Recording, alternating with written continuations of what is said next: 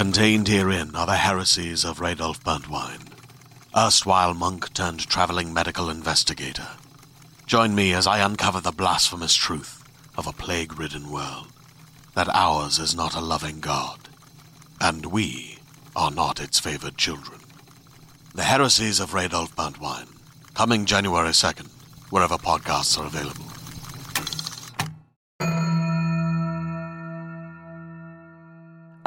Everybody. Wow, here we are, never leaving, never I bet you stopping, didn't never expect quitting. to see us here. but here we are. We have a little treat for you today, which is um, that uh, two weeks ago, season five of Angel on Top started. Uh, because Buffy, Buffy's often, um, I think she's in the UK somewhere, according to recent reports, uh, vacationing, hanging out. Uh, but while she's doing that, Angel is still really busy. He's actually taken over um, an entire law firm. So uh, there's the fifth season. And he has a new hairstyle. Oh yeah, I don't know if we want to talk about it, Jenny. okay, sorry. Forget what I said. it's a listen. I mean, I was just trying to keep things positive, but if you want to go there, Yeah, yeah, it's a choice. It, it's strange. Um, there's also a couple of people over on Angel season five that um we last saw in Sunnydale. Um, It's so nice to see old friends and familiar faces. Uh, yeah. So listen, if you are an angel person, even if you're not, maybe you can become one now because this year you're going to have a whole new season of Angel on Top from Latoya Ferguson and Morgan Lutich. Uh, so we're giving you the With first whom we are no longer feuding. We're we are now best friends. Best friends forever. Best friends forever. Also, one of my favorite parts about Angel season five, continuing after Buffy ended in this universe, is that our intro always said in tandem with. So in their intros, they always say in tandem with no one. because we're gone now. Uh, anyhow, we thought we would give you episode one of season five here in this feed. If you're already an Angel on Top listener, you've heard this episode and you know that episode two is out for you today. But if you're not yet converted, allow us to help you whet your whistle Wow. with this fabulous podcast. Uh, one of my favorite things to listen to. I love Latoya and Morgan. They're so funny and smart, and it's so great to hear them talk about Angel and company. It's true. And I know that, Jenny, you're there for Morgan and Latoya, but every once in a while, I also poke my little head in. I have uh, Kristin's Corner over an Angel on Top. Um, I get enough of you in my day to day life. I know. You're like, my entire life is just corners of Kristin. So, She's in every corner. um, anyhow, listen and enjoy this episode. We have a couple of things we want to tell you while we're here. Um, first of all, if you follow us on social media, if you're a patron of ours, you've seen that we've started rebranding the spaces. Bum, bum, bum. We've also taken over a law firm. Uh, it's called Buffering, a Yes. rewatch adventure. We're just trying to get our case files in order. Um, but Mhm, but yeah, we've got we've got some new logos, we've got some new information, and in a couple of weeks, we're going to be back here in your ears telling you a little bit more about what is ahead uh, in our grand adventure of rewatching some of our favorite shows. But in the meantime, if you were looking for more us to put in your ears, let me just tell you that our new Buffering the Vampire Slayer album, Songs from Season 7, is now out. This is the final installment of Buffering Music and brings our total output to, I can't even believe I'm saying this, around 160 original songs and one wheelbarrow full of jingles. uh, what a time to be alive. What an incredibly fun and rewarding undertaking, at least for, for me. Yeah, For I'm Kristin, proud of I know you. it's been a trial. I'll stand. I'll give you a standing ovation every time you say that you, you created 161 fucking songs. I will because I was there in the trenches with you too. Mm, mm, mm. she did it, Uh, now to make 160 TikToks. yeah. uh, w- one featuring each song. Uh, okay, so the the new album and all of our albums are uh, available on your favorite digital music platform. That's including but not limited to Spotify, Apple Music, and Bandcamp, uh, as well as in CD form. Kristin, tell them all about it. Well, a CD is a round piece of plastic? Question Yes, mark? it's like an MP3 made flesh. so we have we have uh, season seven CDs are available um, uh, on their own if you just want season seven. Uh, but I I would be it I would be remiss. Is that what people say? Yes, that's It- correct. Not, you it would be remiss. I would be remiss not to tell you Yes. That we also have. So we did a, a pre-order to find out how many of you would uh, really, really need to have boxed sets of all seven seasons plus once more with once more with feeling. Yes, Jenny's pointing at me. Well, first we did a pre-order to fuck around. Then we did a pre-order to find out. Find out. Uh, so, so we did that, and we've ordered a limited amount based on interest. So now the CD box sets are still there for you. They're going to ship out on or around November 25th, which means if you're looking for a gorgeous holiday gift to get for yourself or for somebody in your life who likes Buffering the Vampire Slayer and all of the tunes that go along with it, this is your jam. It's really gorgeous. We're kids of the 90s. We leaned in hard to those vibes. It's a beautiful box with a design layout from Delicious Design League in Chicago using the uh, beautiful logo from Christine Tuna. There's a 16 page booklet also printed by Delicious Design League that includes some photos, some words from Jenny and I. It's just really nice. It's a, what do you say, Jenny? a tasty meatball? Is that what you say? A spicy meatball. Uh, What I would say is that the gabagool Uh-huh. is fresh. It is fresh. Okay. So all of that, bufferingthevampireslayer.com. Just uh, click on shop. Those are in our US store. Um, and you can scoop them now uh, until they are gone. Uh, okay, let's. Uh, we just got two other things, and we're going to be quiet so you can listen to Morgan and Latoya and a teeny bit of Kristin. Uh, so Jenny, tell them what month it is and why the month is so important. Baby, it's November 2022. This is the month of my birth. Ever heard of it? It's time for me to eventually become one year older and briefly, very briefly, I can't stress this enough, almost for no time at all, be the same age as Kristin before she then ages up next month. And as such, I have selected a birthday episode of Buffy uh, for us to do a group watch with our patrons this month. So on November 5th, we'll be watching A New Man. I just want everyone to know that the whole time Jenny was talking about being the same age as me, I was dancing. She could only see it, but I hope that you could feel it. yeah, patrons, join us, hang out, watch a new man with us. And um, then December, my birthday month, but notably, seven days before my actual birthday, meaning that this next live watch in December will occur when we are, Jenny and I, the same age. We will be watching Amends Lord. Because who can ever go to December without seeing the epic snowstorm of Sunnydale, California? Uh, who can ever, ever go into the month of December without experiencing uh, Joyce asking Buffy if Angel, if the angel is on top? If Angel is on top? Yes. Yeah. Yes. Join us or live forever with regret. Uh, Patreon.com slash bufferingcast to join us for that and all the other fun things. Patreon is, of course, also changing along with us. So stay tuned for all of those things. Also, our last book club of 2022 is happening also on December 10th. So if you are a fan of Gideon the Ninth, Harrow the Ninth, uh, ever heard of them? We're reading Nona the Ninth. We're reading the third book. We've read the first two together. Um, it was going to be the first time that the book club finished a trilogy, but then the author decided that there would be more than three, so we will never finish. but we are reading Nona the Ninth together, and we're going to be talking about it in book club also for patrons. All of that information, bufferingthevampireslayer.com. Click on Patreon. We love you. We do, and we miss you, but also we're still here. We haven't gone anywhere.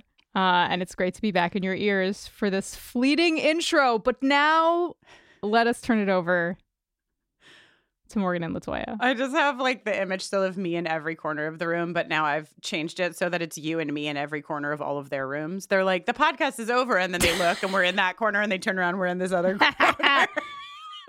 and uh, as a bonus, we're both dressed as the Babadook.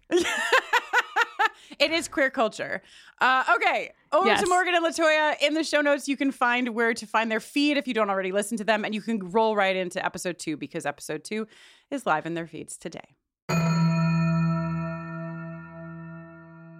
Welcome back to Angel on Top, a podcast where we watch and discuss every episode of Angel one by one, spoiler free, and in tandem with no one. Hmm. Everything has changed. We're all alone. I'm your co-host Latoya Ferguson, aka the comatose chase of the buffering verse, aka one half of the Gun Squad, bang bang, but now like a gavel, aka the Gilbert to Morgan Sullivan, aka Daddy, even if no one can remember that, aka even more annoying new nicknames to come. And I'm your co host, Morgan Lutich, aka the Winifred Burkle of the Buffering Verse, aka the other half of the Gun Squad. Bang bang on the gavel, I'll allow it, says the judge. aka the Sullivan to Latoya's Gilbert, aka Mommy? aka even more annoying new nicknames to come. And this week we're watching Angel Season 5, Episode 1, Conviction. Conviction was written and directed by Joss Whedon. It aired on the WB on October 1st, 2003. And this is the one where Team Angel handles their first big case as the owners and proprietors of Wolfram and Hart.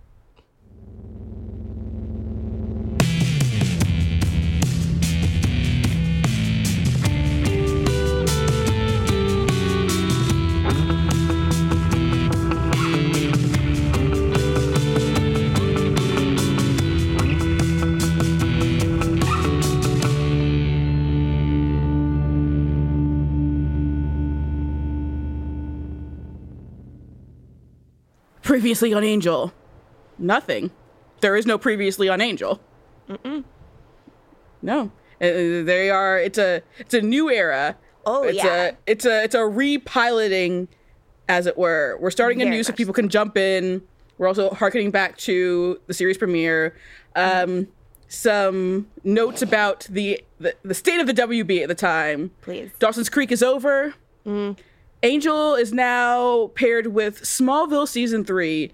Smallville is its lead-in. Smallville season three slaps. Okay. Uh, just to let you know, uh, where Conviction got 5.2 million viewers. Uh, the Smallville season three premiere, Exile, got 6.8. Smallville was a hit, baby. Oh, yeah. yeah. I was uh, hearing about Smallville. yeah, I was hearing about it in the streets.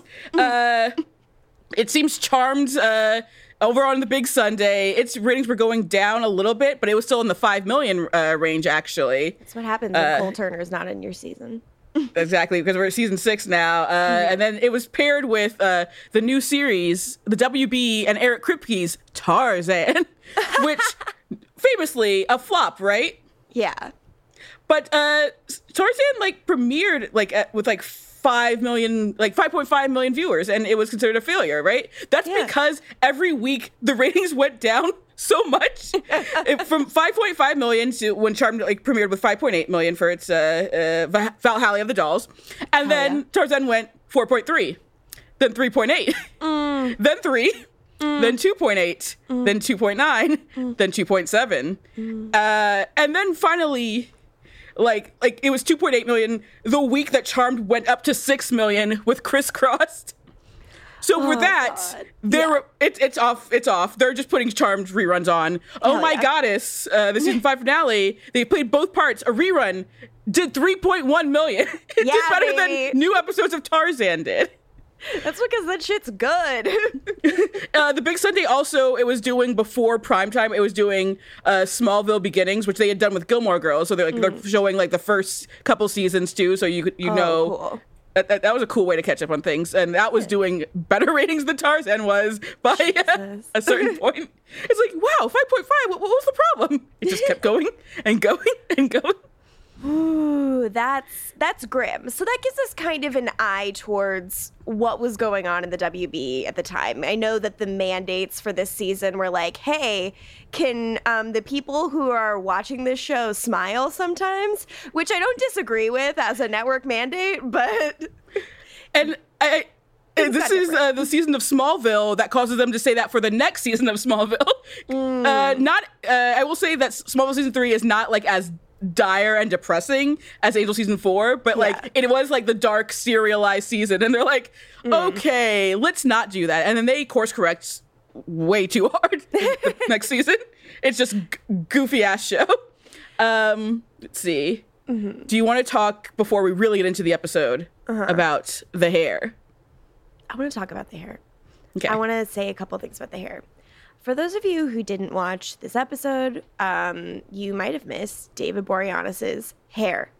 Angel, the character, has always had quite distinct hair. It um, it's pointy. It goes up. Goes it straight up. does not go up the amount that it used to go up and then back a little bit, forming a huge helmet except it does here. So I don't like this. This looks weird. It looks fucking weird. It does not flatter his face shape.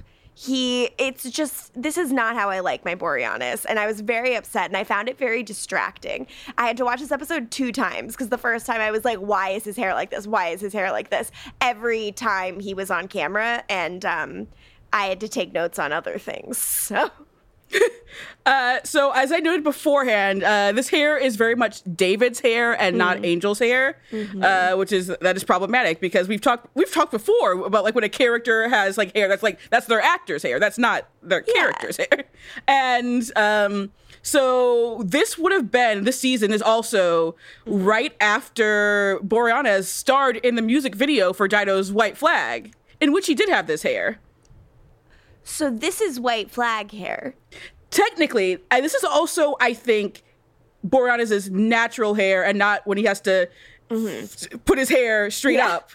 Uh, also, usually, and this is something I, I confirmed uh, through a lot of research prior to this episode, Boreanaz's hair is not dark brown naturally. His hair is like sandy or brown, uh, like very dark blonde. Like uh, I was watching a Kelly Clarkson show video with him, and like he Yeah. had let the hair grow out, and like it was like he was no longer dyeing it, so there was the gray and the mix of the sandy brown. Actually, looked Yeah, quite that's a good look. Yeah. Yeah, I was like, oh, okay. Look, send a friend a link if you got it. It seemed. Oh, I have links in my notes, so don't worry. Uh, but yeah, it seems like possibly he was tired of the upkeep, which understandable, honestly. Yeah, and it's like if I have to keep coloring my hair, mm-hmm. at least give me this grace. That's what I assume it was. Yeah, I was like, I'll color it again, but like, let me keep it at the length I like it. And um, I know we're in for it for a few episodes. Yeah, because I know also when he eventually went to Bones, he had to like cut it again, and it was even like he got had to cut it pretty short too for for Bones because he plays an FBI agent. So Yes, and isn't he like a former military? Like, Yeah. And his hair is supposed to reflect that. Yeah. Um, okay, well, all right, all right, all right, all right. I'll allow it. I will try to not talk about it too much during this episode now that I've gotten it out of my system, but I am not responsible for the words that come out of my mouth, as we all know. we all know this. And uh, one more thing about this episode of television uh, there were three promos for this episode and to, to hype up season five, uh, known as, let's see, I think there are little nicknames for each of them. One of them was known as Blood Brothers. The next one was na- uh, known as Good Deeds, and the other was Touch of Sunnydale. um, the last two, just to let you know what era we are in in pop culture, they were scored with Jets. Are you gonna be my girl? yes. The first one tried to be serious, uh, and the other two were like, "We're having fun, guys. Jets oh, playing. It's 2003. Jets playing. you know Jet. Yeah, yeah, yeah, yeah." Good gravy. That is, and that is a rebrand. Like, and that hmm. feels like what is going on here. And, And- it's interesting. the important thing about these promos is that they reveal something that is honestly revealed if you watch the opening credits. So we were going to discuss it now. And I believe Yes. they were also on the cover of Entertainment Weekly, the both of them. So Yeah, this was pretty common knowledge uh, at the time. And, And like, I knew it before I watched yeah. this season. that is that Spike is here, baby. He's ours now. A- after his sacrifice at the end of Buffy the Vampire Slayer, he has returned. Um, something that is insane in these promos, and I, I don't understand the editing of it. And I'm like, I thought maybe it was an error in one of the, the promos I watched, like just like uh, uploading, and then I looked over and it- it is elsewhere. When they're introducing Spike in the promos, which the first one is Blood Brother, so it's all about theirs was a brotherhood stained in blood. You get, you hear Spike saying when he's like Angel, Spike, and Spike says, AKA William the Bloody. Except for he doesn't say AKA William the Bloody. He says AK William Bloody. And this is in multiple promos. AK William Bloody. Anyways, we care about this show and will in no way cancel it this year. And yes, I, I did confirm they did cancel it on Valentine's Day. That's when it was announced. That's just a, a real big F you. so grim, so rude. But yeah, and then uh, big letters Spike, the WB presents Angel. Jeez. Um, how do you feel about Spike being on this show? Well, there's.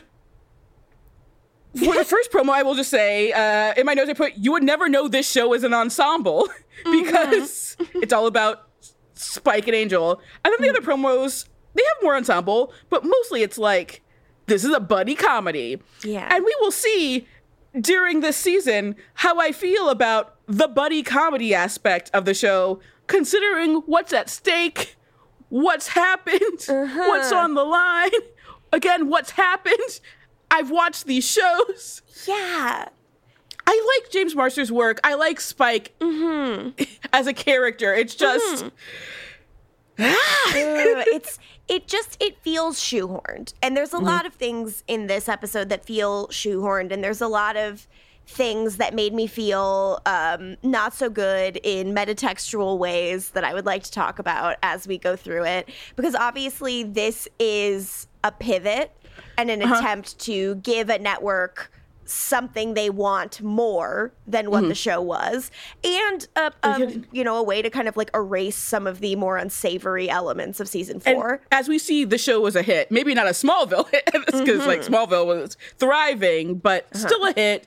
And as I was like, just confirming, I was right about the cancellation. It was like a, just a, a petty, like Yeah. power play type of thing that backfired because the network fucking died, and you got rid of one of your biggest shows. Yeah it and also like i'm sure there was like probably bad blood from what happened with buffy there too as well uh and it moving like from the wb to the upn Yeah, because of everything that and- happened there and yeah that is all interesting to know about should we should we dig in to the Yeah, app itself and i think I'll, I'll have a couple moments where i kind of pull us out to talk about some macro Mm-hmm. things if that's cool Yeah, yeah. I think yeah, we're we're good now. I just Hell had to get all all of this out, and I think yeah. And i appreciate i feel like i have a lot more context for what's going on here I wish again. Now I'm just like I need to have like the commercials from when Mm-hmm. it aired. Like, I want to watch the show with commercials now all the time. Like I want to watch this with trailers for Matrix Revolutions, and I think that that it, I deserve that. I want like trailers for like rom coms I forgot all about. yeah, It is. It's funny uh, watching my Boston uh, Public rips because uh, from first like first season it's like all like rips from Fox, but then after that it's like the rips are the reruns from like the Wii network. So mm. after like every episode, it's like the like the Wii movie of the week or whatever, and it's like these movies I completely forgot existed. amazing. Movies that no longer exist. yeah, because they're like, oh no, we should not have made these movies at all. Why is um, Elizabeth Shue doing like flowers for Algernon? Oh, don't do that. There is like a movie where she's like basically doing that, and I'm like, what's happening here? Oh, Elizabeth Shue, no. um, we we open. How else are you going to open an Angel episode Mm-hmm. in a dark alleyway? Some blonde lady is walking alone Some at night. Bond lady. and she finds herself face to face with a vampire. It happens Yeah, look, I mean, you and I are both Angelenos happening to us all the time. all And the fucking time. That's how I broke my day. ankle. Actually, I was I was running from a vampire. I know we gotta watch out for them. Uh, so, who runs across the rooftops and swings in on a rope like he's the WB's very own Tarzan, but Angel? And he's like, wow, has Angel been watching season one? And this is what he got. He should be doing from that. Yeah, so he that he fights the vampire, fight, fight, fight. He wins. I read my notes. Morgan is furious about the hair. it's so long. Um, and uh, the blonde girl, she's scared. But Angel's like, you're going to be fine, you know, just stay out of dark alleyways. And he walks off, and the music swells, and suddenly we hear tires screech, and he's surrounded by Wolfram and Hart goons, like all in their like tactical outfits, their guns, and their bulletproof vests. Um, one steps forward. He identifies himself as Agent Hauser, and he's the head of the operations team. Um, first of all, the actor who plays Agent Hauser, he played a, a, a teacher at a Jeremy's parent uh, teacher conference in the, the Vampire Diaries episode Rescue Me. Hell yeah, King. Second of all, there came a point, and I'm so sorry, Jenny, where I just started calling this guy Riley. Don't apologize to Jenny. Literally same, literally same, literally same. I li- Yeah, I was Riley waiting for fucking. Riley to be one of the guys under the masks. Sorry. Uh, goodbye. I'm like, this guy is Riley. He is. He's like, I, what you could never understand is that I believe in a cause. And it's like, a lot of people do that. I uh this guy is he's he's pretty aggro. He is like, I'm the head of the operations team. You shouldn't come out without us. Uh, some Wolfram and Hart suit comes up to Angel Yes. and is like, You can't go off alone. We actually tracked you here by a lapel in your big flowy jacket. And I was like, Is Yes. nothing sacred? Nothing is sacred. This Wolfram Hart suit, who's actually very important, played by TJ Thyne, also star of Bones. This is a pre-Bones meeting of the mind. He's a boner? I hate you so much. yes, he is a boner. Anyone who was on Bones is a boner, in my opinion. Yes. um, okay, I he did look so much. vaguely familiar, so that does make sense. Thank you. Okay. You love me. Uh, you probably, I think he like showed up on Boston Legal too, so you definitely have seen him. Yeah, he did look familiar. So they're like, hey, take a picture with this blonde lady. And, uh, you know, she's going to have to sign some paperwork and all of this stuff. And they're like, also, we do rep the boss of that vampire you killed, but it's no big deal. First week, like, stuff's crazy. Um, anyway, and the blonde girl thinks Angel's a fucking sellout. The worst thing anyone can think of you. of course. We all know this. And I actually I, credits. I miss sellout culture because what the world we live in. Yeah, I mean everyone's selling out all over the place. And, and if anyone would like to pay me to sell out, I would like Oh, to let them absolutely. know. Please, Latoya and I would love to, uh, you know, hawk your products. We'll write the new Bone spinoff. Boners unite! uh, so we go to credits, credits which include Spike right They the show- fuck away. They show his image before they even show James Marsters, who is second billed, by the way. Yeah, woof. Um, I miss Cordy. I miss the Hyperion. Uh, we end credits. We go to an elementary school where a little boy named Matt talks to his friend about comics. His dad doesn't let him read The Punisher. I'm sorry, kid. I knew you have opinions on that. every every child deserves to have access to Frank Castle. um, so uh, we go then to the Wolfram and Hart lobby. Fred Okay. comes out of the elevator. We have this whole bit about how like the elevator, they're one of those elevators that like open on the wrong side. Yeah, one of those you're, like, double elevators. Yeah, which Uh, exists to make us all feel foolish. Before we really get into the scene, uh, we have to talk about the set, obviously. Uh, I did see that you said it is a very proto Dollhouse. Very. And I agree to the point I thought they just recycle when, when Dollhouse started, I'm like, oh, they just recycled the Wolfram and Hart set. Yeah, it's it's very similar. The uh, the dollhouse wood colors are a lot uh, redder. It's more of like a cherry kind of a, a color, whereas these are just like a, a soft brown. And I was like, wow, sign of the times. We really just changed what cool wood color was by just a few degrees. Yeah. It's almost exactly the same as the dollhouse. It's wild. Uh, obviously, I love the Hyperion. I was furious with Kristin uh, in the finale when she's like, said she was happy to be out of there. I'm like, you bite your fucking tongue. The place is beautiful. But, um, Can you hear something? But I will say, I actually I appreciate this show for its use of sets, I, I guess, because uh, and I was reading up on this. Uh, Joss had production design build a set. It's another large fucking sprawling set, large enough that they could all walk around with a steady cam, so never have to cut. This scene is a four and a half minute shot. There is no cut in this is, yeah. scene because the set is big enough that these are these are like actually rooms that they can Yeah. walk through. And, that's cool. And that, I wrote in my notes, the bear found dead in a ditch. Absolutely, the bear found dead in a ditch. Uh, jo- Joss Whedon, as a writer and director, who maybe you've heard of uh, if you listen to this podcast, uh, is a big fan of long takes. Uh, and I think he is right to be. He believes that they establish a space really well, especially when you're in a new space. Um, It's a hard thing to do. Uh, like you, it means you run four and a half minutes over and over again, almost like you're doing a tiny little play rather than just doing one actor's coverage. But it does really give you a sense of the set, a sense of the space, and a sense of like the way our characters are relating to the space, which is good when you're introducing a new location. Um, but I just do think the Wolfram and Yeah. Hart offices look a little basic. But also, it's we're technically a legal drama now, so you gotta have space for a walk and talk, baby. You're absolutely right. But before we even start walking and talking, we must speak about how adorable Fred is being in this Oh. I, we're gonna speak about that because we do have another important thing to speak about, and that's about Alexis. yeah. Oh, what what thing? Oh, you, you um, so three weeks scar? before.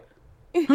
No, I was looking for his scar and I couldn't see it. the scar should be there, but I wasn't paying attention to that. So three weeks before filming, Mm-hmm. um, he was hit with Bell's palsy. His entire left side is paralyzed. oh, if you watch this scene, uh, when he's talking to Fred, especially, you Mm-hmm. only see his right side. You can see when the scene opens, you can see a little bit that Mm-hmm. it's not, and there, you can tell throughout the episode that yeah, it's it's not moving, but yeah. Oh wow, that Yeah. must have been really scary. Oh, absolutely, yeah. I remember at the time it had been like it had come out too. But yeah, I I, I had remembered it about to, to watch it. So I'm like, let me see. It's it's easy easy to notice, but it's also something like they're they're conscious of, Right. and they they film accordingly. Oh wow. Well, I I didn't notice at mm-hmm. all. I was I was probably because I was mm. staring at his neck trying to find his throat. you little freak.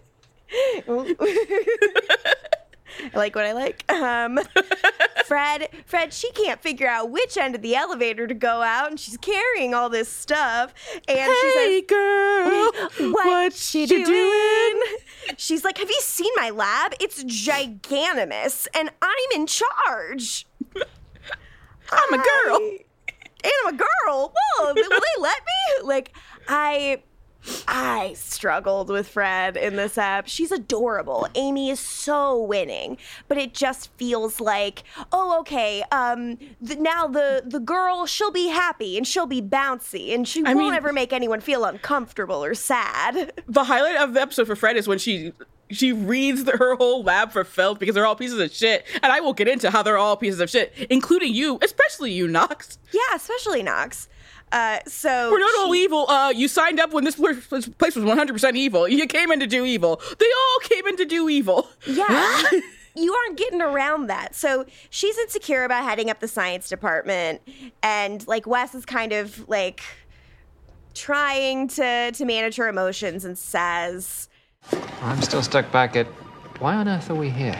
What, because we're crusaders against evil, and now the law firm that represents most of the evil in the world has given us its LA branch to run however we want? Probably in an attempt to corrupt, divide, or destroy us, and we all said yes in like three minutes. Your run on sentences have got a lot less pointless. That's so sweet, and a tad condescending. "Hey, shut up, dude." um this felt one Wes is being a little bit of a dick, telling Fred that her speech has gotten less pointless. No, her, her run on sentences, which remember, her run on sentences used to be quite pointless. There's a I whole thing she wrote on the walls. I think they're great. Do we feel that this like summary of events where they're like, yeah, and we agreed like three seconds in is like kind of retconny and like purpose and intent? Yes, uh, because they also it is it it feels like three seconds in because they do not have the whole. Well, Angel Lynn had to go stop Connor from murdering everyone. So technically, they did like immediately Yeah. say yes. They don't know why. Fair enough. there, there's a, there's a time gap. fair enough. Fair enough. But I read Yeah. in my notes, yucky? Question mark. Shut up, Joss. Yeah, she gives the exposition for the new status quo of the show. Uh, it's cute. Knox shows up. in Wes asks him how long he's been evil. Oh, I just mix the potions, you know. Oh, you're just following orders. We saw your creepy stalker phone last season. Yeah, we know your shit. Also, uh, Fred, who's been struggling with her box, and Wes has been like offering to carry it over and over again. Uh, she'll let Knox hold her box. Boom. Word Fired.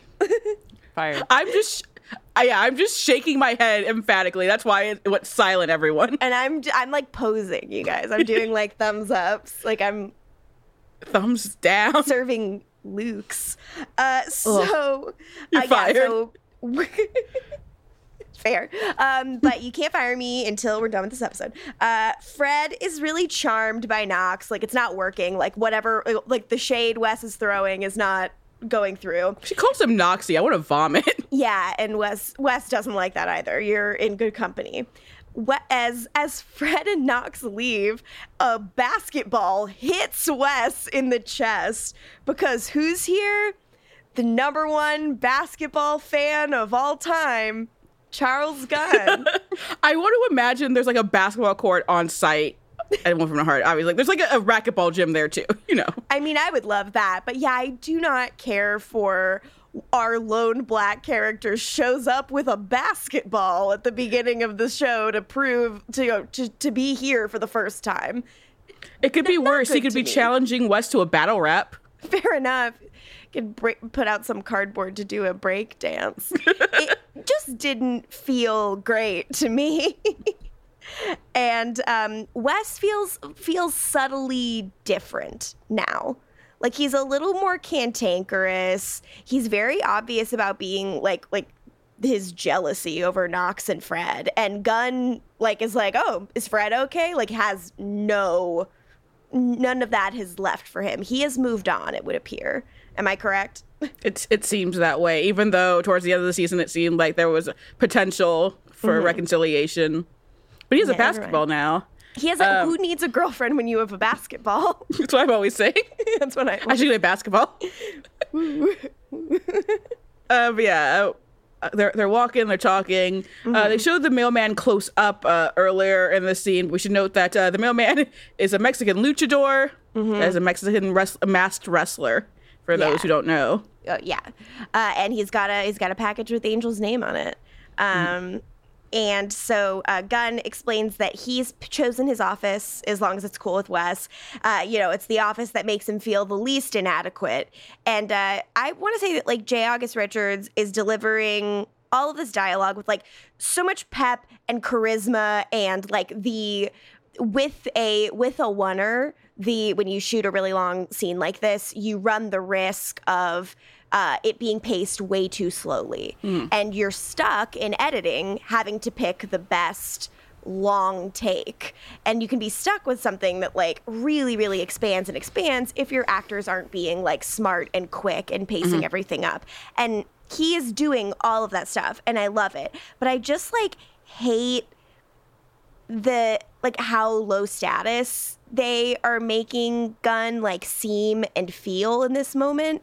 Like I, I thought that in the finale they did such a good job of him not necessarily knowing what his place would be here and then being like no we believe that you're an asset worth having.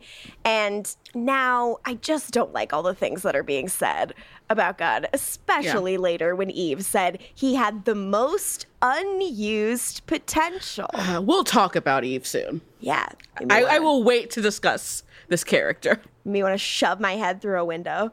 Um, so, and and including that Gunn uh, does not know what feng shui is and calls it kung pao, which I don't necessarily believe he'd know the words feng shui, but I don't believe he'd think it was called kung pao. Joss Whedon. So it's like Joss Whedon, and then and then written and directed by Joss Whedon comes up, and I'm like, oh. uh, so we're it's like we're all gonna take time to get comfortable here, uh, except for Lorne, who has sold the fuck out immediately. Which I think is funny. He deserves it. He deserves it, and I think it's funny as a joke. But I also think is like really undercuts the fact that he's like the sweetest of all of them. Well, yeah. I think the thing is about him selling out is that it's like there's no worry, possibly on his part, that he'll go like get in over his head because like he can read auras, he can tell when someone's like shifty and not to be trusted. Yeah. Like he he's making deals and making moves, but like mm-hmm. he he's in control. I like to believe. I God, I Lord, I hope so. Uh, so uh, Angel shows up. He struggles with the elevator as well. Of he goes up to the It's boys.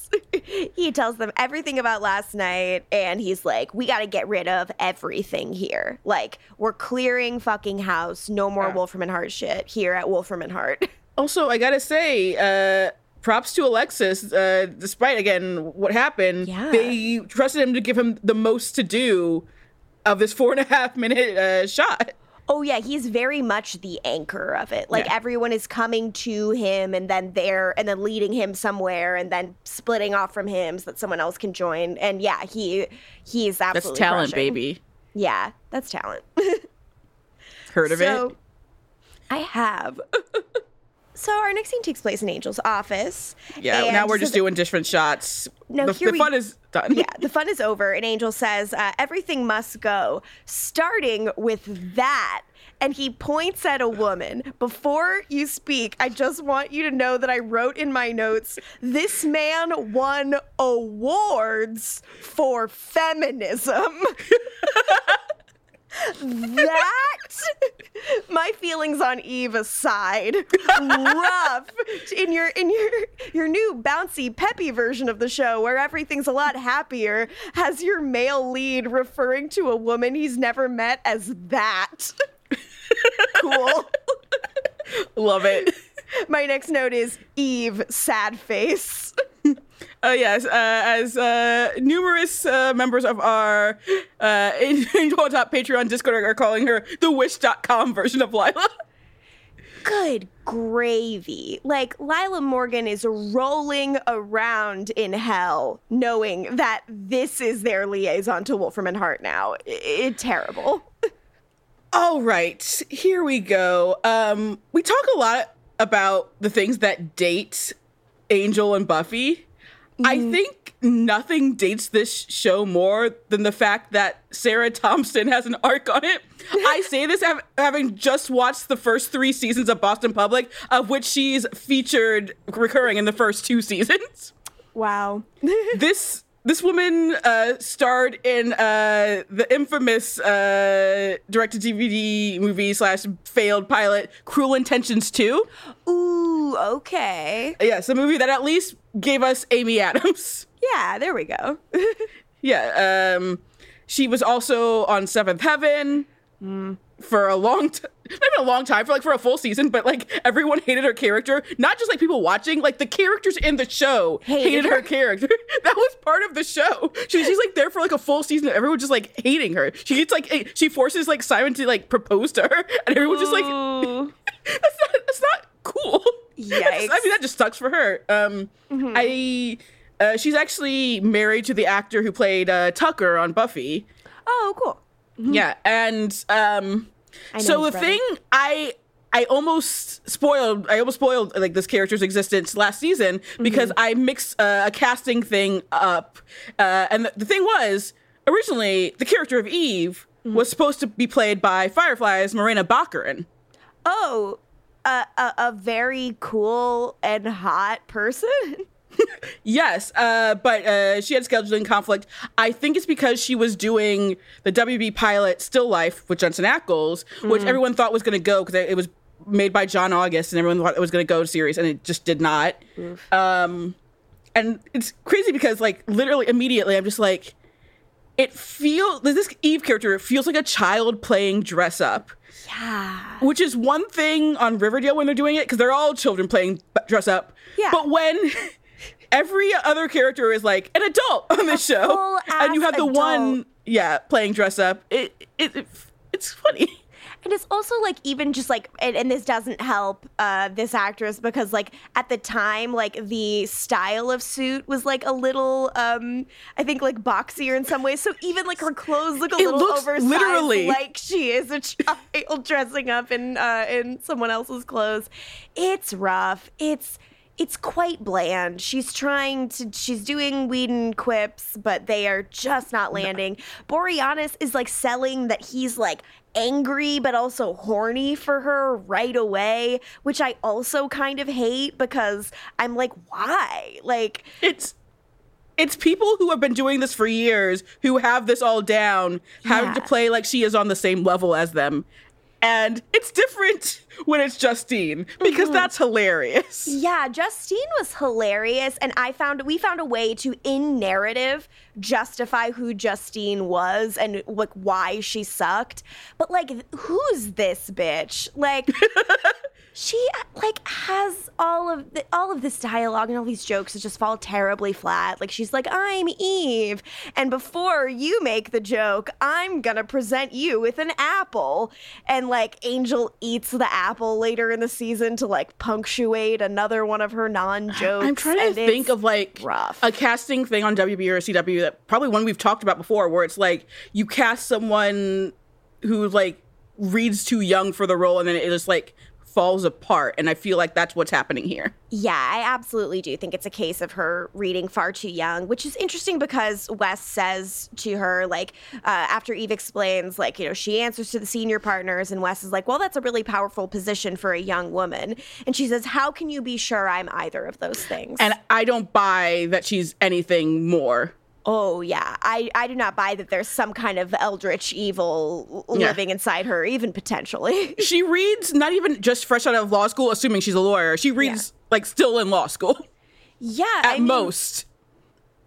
she could easily play high school. Like, it, it, she does. She look was just on Boston young. Public as a student. Yeah. And, and and it's not that there's anything wrong with being young or playing young. It's just I mean, yeah, it's like, the WB. there's there there's no gravitas there. Whereas uh, all the Riverdale kids, even though they're tiny children with businesses, I believe that they're sharks that only care about their bottom line, baby. And it's funny because they are children, literally children playing dress up. And that's funny. and that's good to me. So uh, Eve rattles off some exposition, and we learn that Wolfram and Hart actually has clients that are not evil because things are complicated. Uh, she says, "If you shut this place down, you won't have it anymore. Like it'll it'll fall apart, and evil will take their business elsewhere, and it will lose its power. So you do have to keep things running and keep clients happy." And Gunn is like, "Let them get away with stuff." You mean? But Eve's like, come on, get fucking amped. This is fun. This is unprecedented. Like, Eve is excited that we live in unprecedented times. And I, Eve, no. Yeah. It is also like almost a shame that we already have Alexa Davalos for Gr- for Gwen because she could pull off this role. Absolutely. Uh, and Bring back uh, Gwen. Yeah, bring back Gwen. And she's like, go through the. I recommend that you go through the client files and you know see who you represent and what kind of like you know business you are currently running and how you want to change it. So we cut to the uh, the big conference table in Angel's office. Uh, a little later, we're going through the files, and we are all tired. What a big, what a great like tableau of all of them. Like, good shot, Joss. I I do have. I- I'm happy we have a lot of our our, our friends being the gang doing the stuff together. it's nice. Um, it, it really is. So uh, we we name drop a couple clients: Joe Kennedy, George Senior, who I assume to mean uh, George uh, George H. W. Bush. Yeah, that Uh, bitch. Yeah, and Gunn has found a dude named Corbin Fries that he'd like to draw all of our attention to. Um, he smuggles women from Asia into the U.S. for cheap labor and prostitution. He's currently on trial for this, and it's not going well.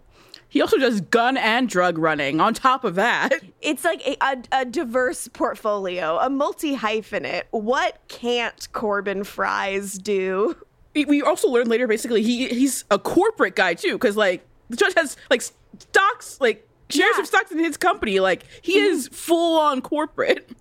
He's not just like some low level sleaze bag.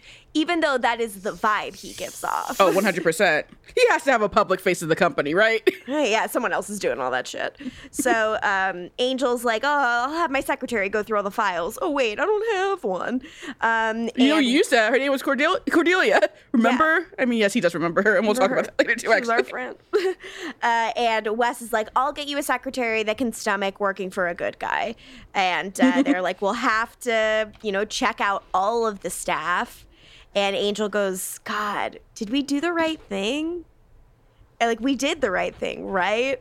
And um, no one answers him. It's time to go to sleep. So everyone peels off, and he's going to keep working throughout the night. he's an angel. He's a vampire. Yeah, he's a, he's a vampire. He can work at night.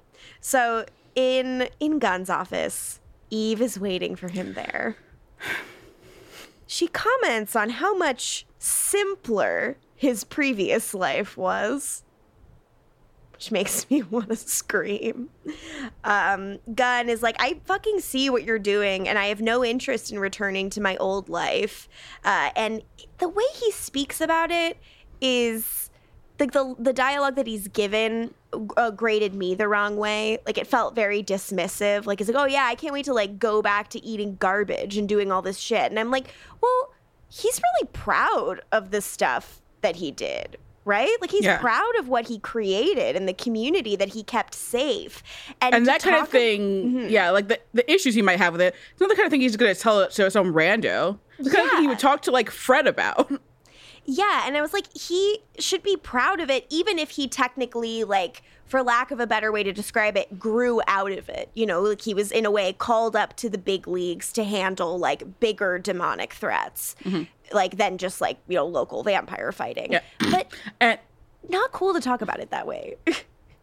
and we were talking about in the finale, like uh, talking about what things we were interested to see if they stuck around for the season or do not stick around for the season. As we see, uh, Lacey, the one who recruits him in the finale, does not stick around.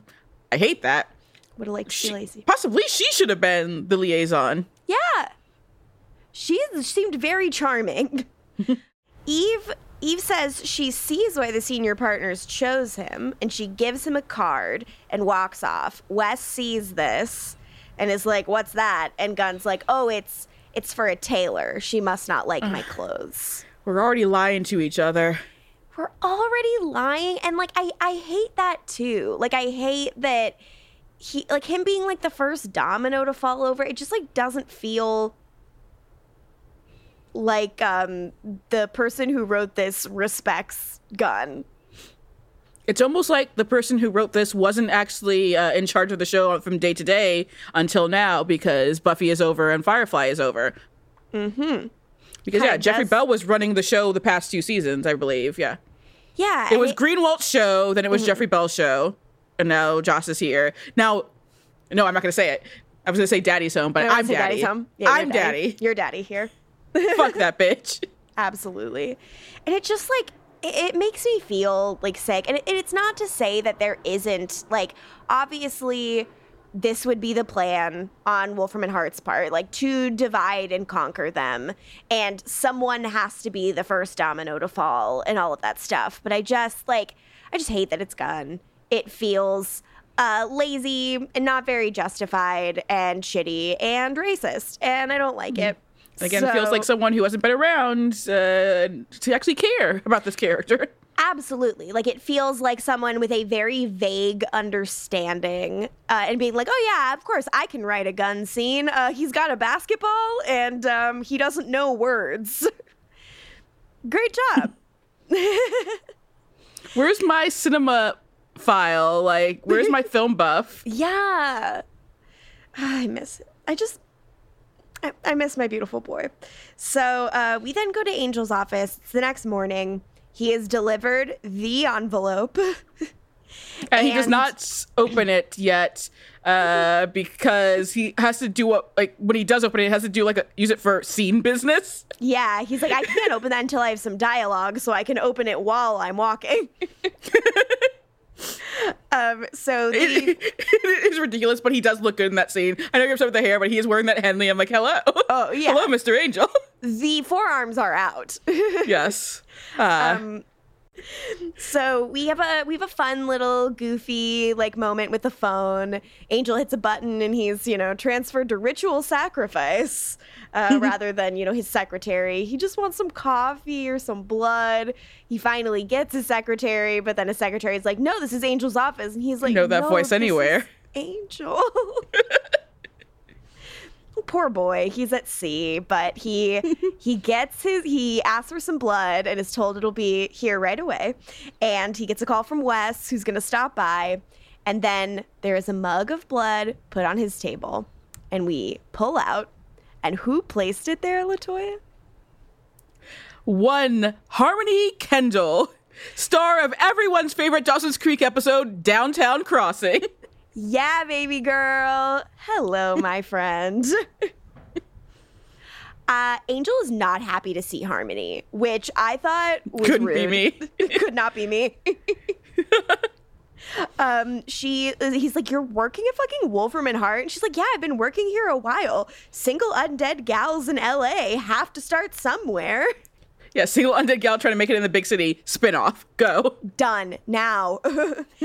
um, they, she's like, come on, come on, this could be a good idea. We keep the same hours. Creatures of the night unite, right? Uh, Harmony says she types like a superhero, which I'm like, we know you don't. And I write in all caps, deliver. deliver. I'm sorry, but I type like a superhero. If a superhero's, if there was a superhero who could type really fast, that, that's me. Got to put that on my resume as a writer's assistant.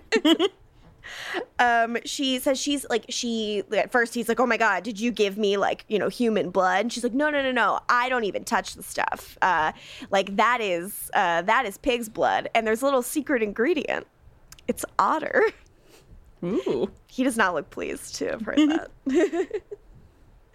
um, so Wes shows up and he's like, "Oh, hey, Harmony," and Angel's like, "You fucking knew about this?" And Wes is like, "I made this decision." Angel says you turned evil a lot faster than I thought you would. I'm like, really? I feel like Wes is the first one you would think would turn evil. He you have the, the context. You remember that. So um, I I fully agree. Wes was very smart. Um, as someone who's worked for um, a fair amount of older white men, they do not like meeting new people.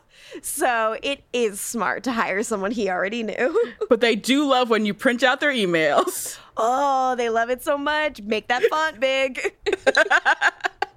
so uh, Harmony then brings up Cordelia Chase. Heard of her? And then we get some people caring and some acting guys. Mm-hmm. We do. Yeah, you know, they they tell her we didn't know you didn't know. Gets very solemn. Cordy's sick. She's in a coma. And um, Harmony takes that in, and for a minute she's very sad about it. And then she's like, "Okay, never mind," and like pivots. And I write in my notes, "Shut up, Joss." I mean, yes, shut up, Joss. I wrote in my notes, uh, Harmony got me fucked up. Then she remembers she has no soul and moves on. I I love her, and I would love this joke in any other context. yes, it's just it because keep her name out of your yeah. mouth, Joss Whedon. Uh, yeah, I'm truly like you can shut up about her actually. um, so uh, Harmony is uh, you know sent to go fetch the people waiting in Wes's office, and it's time to talk about the one, the only Corbin Fries. Played by the one, the only Rod Rowland. Yeah. Uh, Everyone's, uh, at least especially in this era, everyone's favorite dirtbag. yes. I felt Uh. at home with him. Uh, yes, uh, he's been dirtbag in pretty much every show. Of course, Veronica Mars. He's Liam Fitzpatrick. He loves to beat up children. Hell yeah. Uh, I will say, especially I during this era, him. Uh, there was an episode of Fastlane that played on this dirtbaggery where he plays an undercover cop who's like so deep undercover you can't tell if he, he's actually a good guy or a dirtbag. That's like the whole episode. Oh. And uh, I did learn uh, that he dated uh, Gillian Anderson. he is her date to the Emmys in '97 when she wins, and he looks good, by the way. By the yeah, I bet they're both looking pretty dang good. Yeah, he's still going. He's still dirtbagging up. He's uh, mostly like an acting coach now too. Oh, cool. And li- the two testimonies on his site are uh, from Travis Fimmel of Vikings, and of course the WB's Tarzan. He is Tarzan himself. Hell yeah. And Gillian Anderson. Yay! They're still buddies. Oh, that makes me really happy. Um, he is he's doing great. Uh, they explain that his character is facing like 20 years Yeah. for all of his awful crimes. And He calls um, his lawyer a butt munch, and Harmony just starts laughing. Harmony laughing at him being cruel to his lawyer is so fucking funny. He's like, he's so pissed off. He's like, bat, like the old Wolfram and Hart. Like this would wouldn't have never even gotten to trial. Like this Yeah. is so fucked up. And this is Yeah. where he starts asking for something, and where I'm about to start asking for something. Mm. Yeah, Holland. He he's says- first of all, he says also Holland Manners wouldn't have stood for this. Uh Uh-huh. huh. a great man. and he says, "You dot dot dot gotta get me off." Which he proceeds to say two more times. He demands that Angel get him off. And I don't know about you, but is someone seeming a little bit Viper Borealis? Oh, absolutely. Hit it, bitch.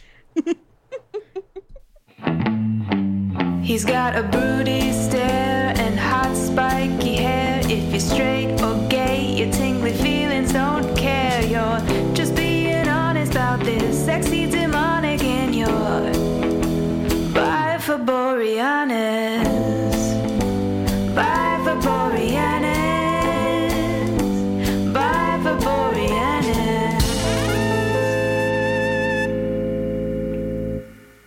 It's, it, I mean, that's also like an aspect of Rod Rowland's scumbag characters. He always seems also like bisexual at the same time being a scumbag. Yeah, and as a bisexual scumbag myself, You wish. I see. you wish you had this energy, honestly. I, I know, I could never. He's too cool. Is the thing. never he's be such that a, He's such a piece of shit. This character, but it's like Rod Rowland is just so cool. I'm like, okay. Yeah, that dude fucking rules. Um, It's like you know he fucks. He's like a, a garbage man. Oh, you're like, yeah. you know he fucks. absolutely. This is interesting given what our uh, certain certain segments coming up later. Uh, he says he's like, you have to do everything you can for me, but like you know the jury is tamper proof and all the stuff's going on. Which the only is- thing. I like because uh, so they're like, yeah, the DA uh, has uh, shaman, which see.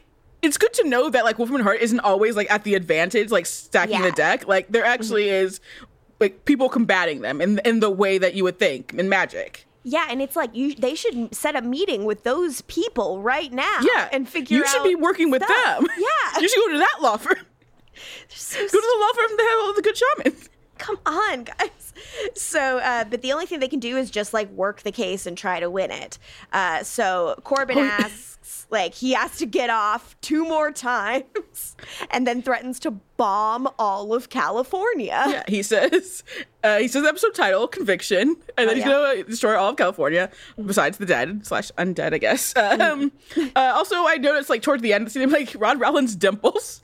yeah looking good i could fix him i could change him um so That's. I'm surprised there wasn't like an arc uh, in Veronica Mars where someone's like, "I can fix Liam Fitzpatrick." I could fix Liam Fitzpatrick. I believe that. Uh, we we go to commercial. We come back. We are in a conference room, and Lorne is setting everyone up to sing for him. They're all hanging out nervously in this room, and Well, Lorne that's has a little grid for them. Well, that's because they're used to like psychics like reading them and then like blowing up their heads if they are evil or, or not e- if they're evil, but if they're doing something bad. So Oh yeah, absolutely. But I am obsessed with the um the grid that Lorne has made and the scale on which he can rate these people based on what he senses off of them. Uh, the categories are okay, on the bubble, evil, to be fired, and my favorite category, yikes. uh, which category do you think we both are on? I think I'm a yikes. Not even for evil purposes. not even just like oh there's a lot going on here you just singing constantly, even when he's like, I've, I've read you already. You're like, wait, I have another number. We I can do one more. Uh, this woman Morgan is undressing. I am. I'm getting down to my shirt. Uh, we then go to Fred's lab. Um, she is hanging up a poster for the chicks. Hell yeah. And also, proper era, fuck W. Yeah. Fucking rules. Uh, and um, Knox, you know, as she's explaining Lorne's powers to Knox, and Knox is like, oh, I'll totally sing. I just want you to be comfortable, like running the lab with me. And she's like, I'm actually more comfortable running away from things. Here's the here's the deal. Every nerd man is Joss Whedon. Mm-hmm. It doesn't matter how, the performance. Mm-hmm. Go away. I actually I don't like this performance. I, don't know if it's the performance that There's- I take later. There- when- There's not a lot here. Later when he's trying to talk about how he's not evil or whatever, and I'm just like, Mm-hmm. well, no, because again, it's it, like like I said before, it's like just following orders. It's like you came to Evil Incorporated. Yeah, like you Your contracts say you're evil. Yeah, and it, and there's not even been any like you have no idea the good we do, or I came here because of like this thing that I can only study here, or like anything like that. There's no explanation other than well, I'm just following orders, and like we've contained more diseases than we've created. Like fuck off. Yeah, It- it's, it's- less the performance that I disagree with. It's more the idea that Fred would be charmed by this man. Yeah, She's a woman and- in STEM. She's met a million of him. Yeah, exactly. Usually talking down to her. Mm-hmm. Uh, it's, and you know what? We could, maybe we could get more into like this like character psyche because like we know from like previous uh, Wolfram Hart employees from both Lindsey and Lilah, we understand the reason why they joined up with Evil Incorporated. Like Lindsey was like a poor Southern boy who like got out and Mm-hmm. uh, he wanted to like show that he could be a big shot. Lilah, like she, her mother was like because she wants she wants to be like on top basically. Yeah. She doesn't want to ever be like from a place underneath. She doesn't want to ever be a victim. Like Yeah. that's the thing we saw. Yeah. And This Knox is just like, I like science. I like hacking in the phone. Shut up. like ugh, and it just it just like sucks, and it it, it sucks additionally because it was written by Joss Whedon, who I know and we know a toxic we, we know his tricks. And it just sucks that like but for me, it sucks that I feel like we're regressing with Fred again. Like where she's like, I don't know if I can do anything. And I'm like, but you're Fred's a fucking champion. If there's one thing to take out of season four that we liked, it was that. Yes, and it just like sucks to feel like that has disappeared completely. And she can't even answer her phone right because she's so dang adorkable. I mean, scene- yeah. if it like goes back to like how when she was shining as a physicist, you know, her professor did what he did. Yeah. It's like you doesn't want to shine too much because bad things happen. That's a that's a story. That's something. Yeah. Yeah, it's just like th- this this repiloting just feels like is simplifying everything and everyone. And and I that Mm-hmm. makes me that gives me a lot of pause. Even though I'm I requested no more of season 4. and um, there's- I don't know if I need everything to be so shiny and new. you're, you're missing season four now, aren't you, baby? No. Uh, uh, I kind of am. but also, um, to acknowledge, uh, now she is uh, Smurfette. She's the girl. Yeah. At least when there was like one girl before with uh, charisma, it was like the, the cast was also smaller Mm-hmm. too. yeah. Remember when it was just like three people in the cast? Yeah. Yeah. It's it's wild. She she's she's been upgraded from Yellow Ranger to Pink Ranger. And it's a lot of responsibility. Which of course Amy Acker can handle. Like, come on. very much so but it just like sucks to have like i just like don't think Yeah. it's not cute to me to make an intelligent um capable woman um uh like completely ineffective due to oopsie daisies and whoopsie hazits like which is what Joss Whedon seems to think is very cute and appealing to do. And I think Amy Acker can be very cute and appealing um, being competent. And Fred has been in the past. And it's not like she's completely incompetent here. Like, we're not, this is not a, the newsroom situation. But. No, no, it is not. That is a, that is a whole other level. I'll give Joss that. It's not a newsroom woman situation. Yeah, congrats, Joss. A millennial not knowing what LOL is. Come on. yeah, I gotta go. Um, but it just feels bad. Like I- I've got a bad feeling in my stomach. Like even as everyone's smiling, and to a certain extent, that is very much the vibe of this episode. It's that hey, come in, we have all these shiny toys. Don't think about how this is actually bad. And um, it's interesting how that stacks with I think a bunch of things that are happening that are actually bad under the surface, like in this show, metatextually. I just think that the fish rots from the head. That's what they say. That's what I've heard. Today's episode is brought to you by Regal Cinemas. If you're anything like me, you deeply enjoy going to the movies. Going to the movies is probably among my top three all time activities. I love seeing films on the big screen. I also love being around other people who are watching the same movie with me at the same time. And of course, I love eating giant buckets of popcorn. If you feel the same and you like going to the theater, Regal Unlimited is something that just makes sense. Regal Unlimited is the all you can watch movie subscription pass. It pays for itself in two movie visits.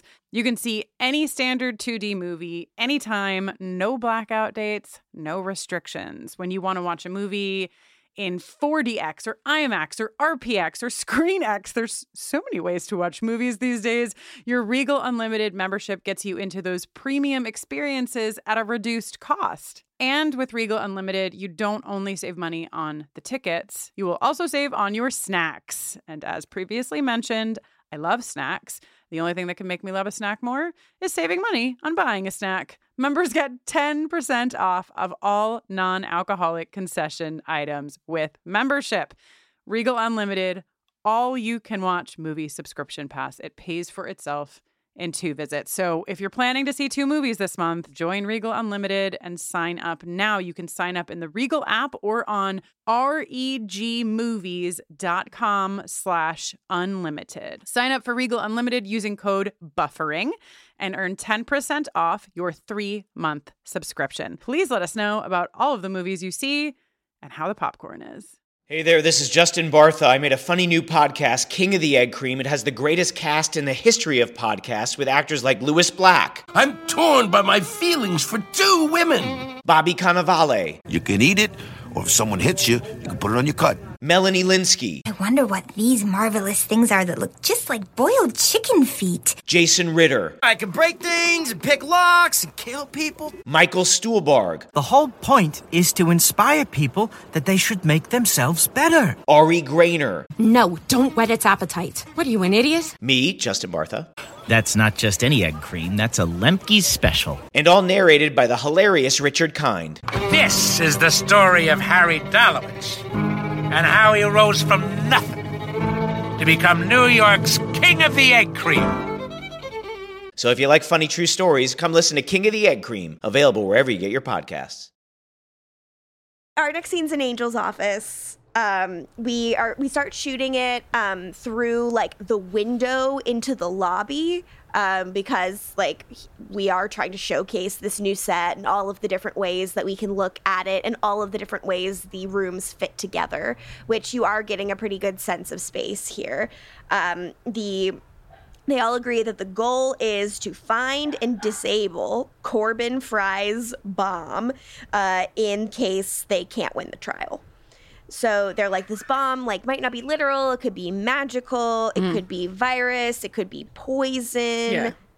So Fred is going to like look into Wolfram and Hart's like science past and figure out if they've made any viruses, um, and you know what they could have made uh, in terms of like a weapon that he might be using. Yeah, and he will have to say a magic word. They did get that from it. That that was literal. Yeah. Uh, and uh, Lorne gets his assignment, which is to go watch the trial. Um, what do you think about this Mary Kate and Ashley joke? Um, it's very of the era. Uh, I was more wanting to talk about how so they're all like, no idea why God is, isn't there, but Lorne is especially confused by why Harmony is there. yeah. I appreciate Lorne being very upset about that. He doesn't like this. Uh, but Lorne, I don't know why you're upset to go watch a legal drama. I love legal dramas.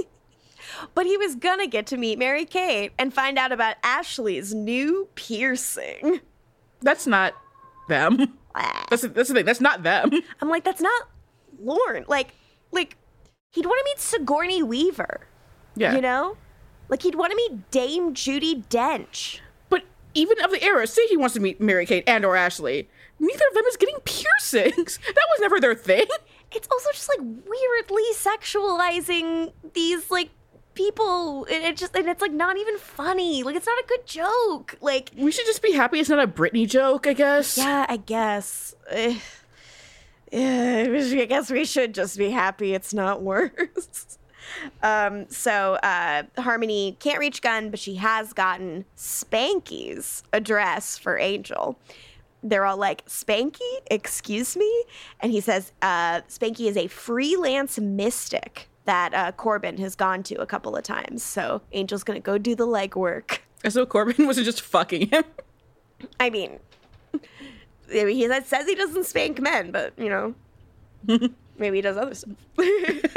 Uh, so Angel goes to the garage. Uh, he is looking at all of his beautiful cars that he can't wait. He can't even choose between. They're so pretty. Um, do we buy this? he, he goes full Bruce Wayne slash Batman. So like Joss basically comes back to the show and is like, he's still Batman, right? That's that's what it feels like. Yeah, he's like, I know Batman. I mean, we did just watch Guys Will Be Guys, and the fake Tish McGev was like, "You and you care about appearances, and that's why you have that car." It's like I do buy it though, actually. Yeah, like there's a certain amount of like I, I do buy that he's a car buff, but what I was surprised by is that he like picked a yellow car. I was like, Angel would never. All of these cars need to be black and red. it is. It's, it's funny to me though. It's been a week, and temptation has already really gotten to him a flashy yellow car. Come on, Angel. Some fucking champion immediately zooping around the city in fucking Bumblebee over here. All right, dude. Come on, help the helpless. Um, then uh, Hauser comes up to him and is like, "Oh, we hear you want to get a floater. Like, we can go procure him for you." Uh, and Angel's like, "No, I've got it." And they clearly have a very adversarial relationship. And this isn't the end of them being on opposite sides of stuff. It's not. Yeah, yeah they talk about yeah. wet work. Yeah, he's like, I'm, I'm here for killing. And he's yeah. like, You definitely meant field work, right? no, Angel. So uh, we go we go to Spanky's. And before we, we go about, downtown to see Spanky. Go we go we make our way downtown and we see Spanky. I wonder if there's anyone we could talk to about Spanky and his general vibe and all of the various goings on that happen in Spanky's home. You're right. It's time for my fucking corner. Kristin's corner. Kristin's corner. It's O'Reilly Thompson. What the fuck? It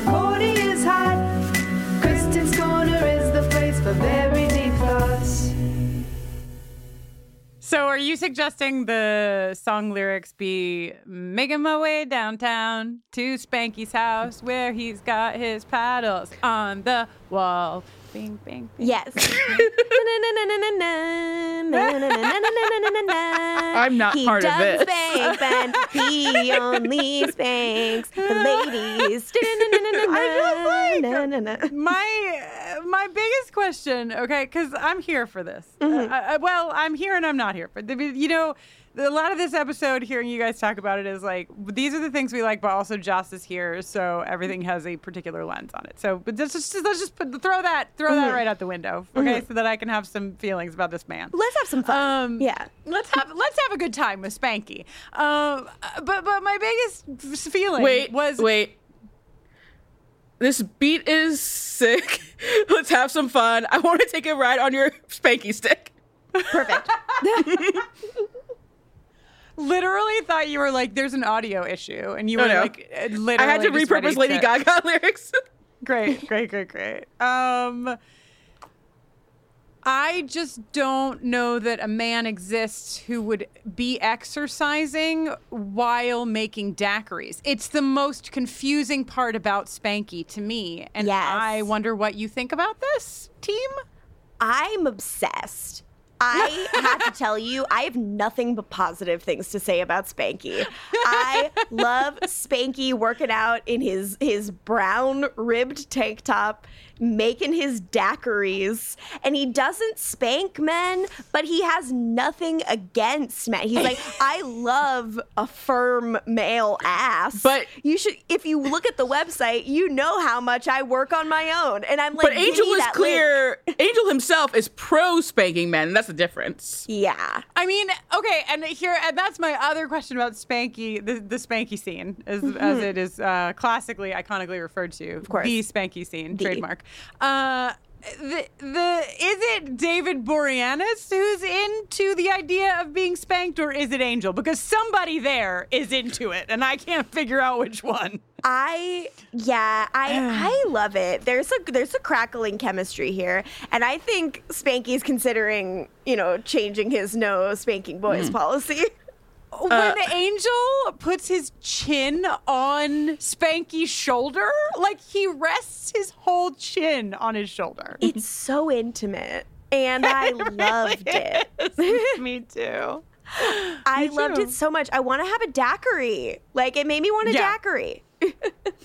I'll take I'll take a daiquiri and a spanking. You know what I mean? Uh, Yeah. I think those things can It's go season together. five, baby. Let's go. yeah, what else can they do? um, Spanky explains, uh, you know, he built Corbin a magical vessel and uh, a magic word will dissolve it.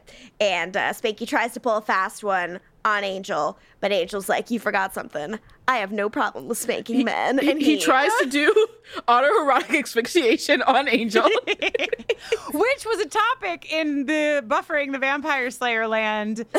Are vampires always at the erotic level of asphyxiation, or like, wi- like it, because they cannot participate in the activity? Are they always that aroused? Is that's the math? So I'm bringing it to the angel. Is that how top universe. heightened everything is? Right, right. See, I think they can't breathe, so they cannot experience like The whatever the of- science behind the like Right. lack of oxygen, uh, you know, climax or whatever. in order for in order to achieve the level of uh, arousal, they Yeah. actually need to be put into a tank and sunk to the bottom of the ocean. That's, Yes. that's actually what Justine was trying to do. Yeah, she was trying to help help him come. she was trying to help. Crazy how we are in season five and Justine will still come up. We're just just the w- main wishing she'd come back. character of Angel. yeah.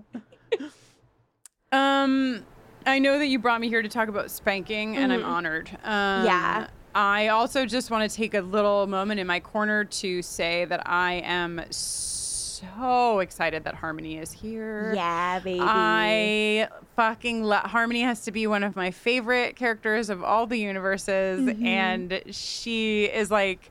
Gr- She's a grown-up version of Harmony. She Mhm. is. She's matured, and Her little uh, peach I love her. suit. Did you Oh die? my god! and her like natural makeup, you know, like she's like moved moved Yeah. off of the like uh classic harmony makeup look, and it's just like No makeup, I'm makeup, here at the office to do work. She has matured. Mercedes McNabb is fresh off of everyone's favorite Dawson's Creek episode, Downtown Crossing. so I've heard. Uh, yeah. So I'm I'm really excited. I have to say, like, I don't remember all the things that happened in this season. What? But I am. but I am. I know, wild. But I am. Pr- I was delighted to watch this episode. Like I hit play and then like fucking Harmony was there and then fucking Sp- Spike. We're not there. You'll talk about that. But like uh, it, uh, I was just excited. I felt like as much as it is a repilot, uh, I'm leaning on your expertise here uh, with that term. But like it felt like they definitely put a lot of money into this episode of television, and I was like, okay. It's an expensive show. It's always been an expensive show. Absolutely. After at least after season one. Season one was sparse. They had one alley Um, and one blonde woman that they used over and over again. I mean, yeah, I think I've said it before. How um, after the pilot, uh, my friend Chris, because the, like the, the blonde woman in the pilot is her name is Tina. So Tina. every blonde woman after her, he's just like, "That's Tina. That's Tina." I couldn't remember her name for the thing, and I knew you were going to say that it was yeah, Tina. Just another Tina. Tina. It's Great. another we should make a jingle. Let's see if Jenny Owen Youngs feels like making a jingle for Tina. All the Tinas of the world. You know.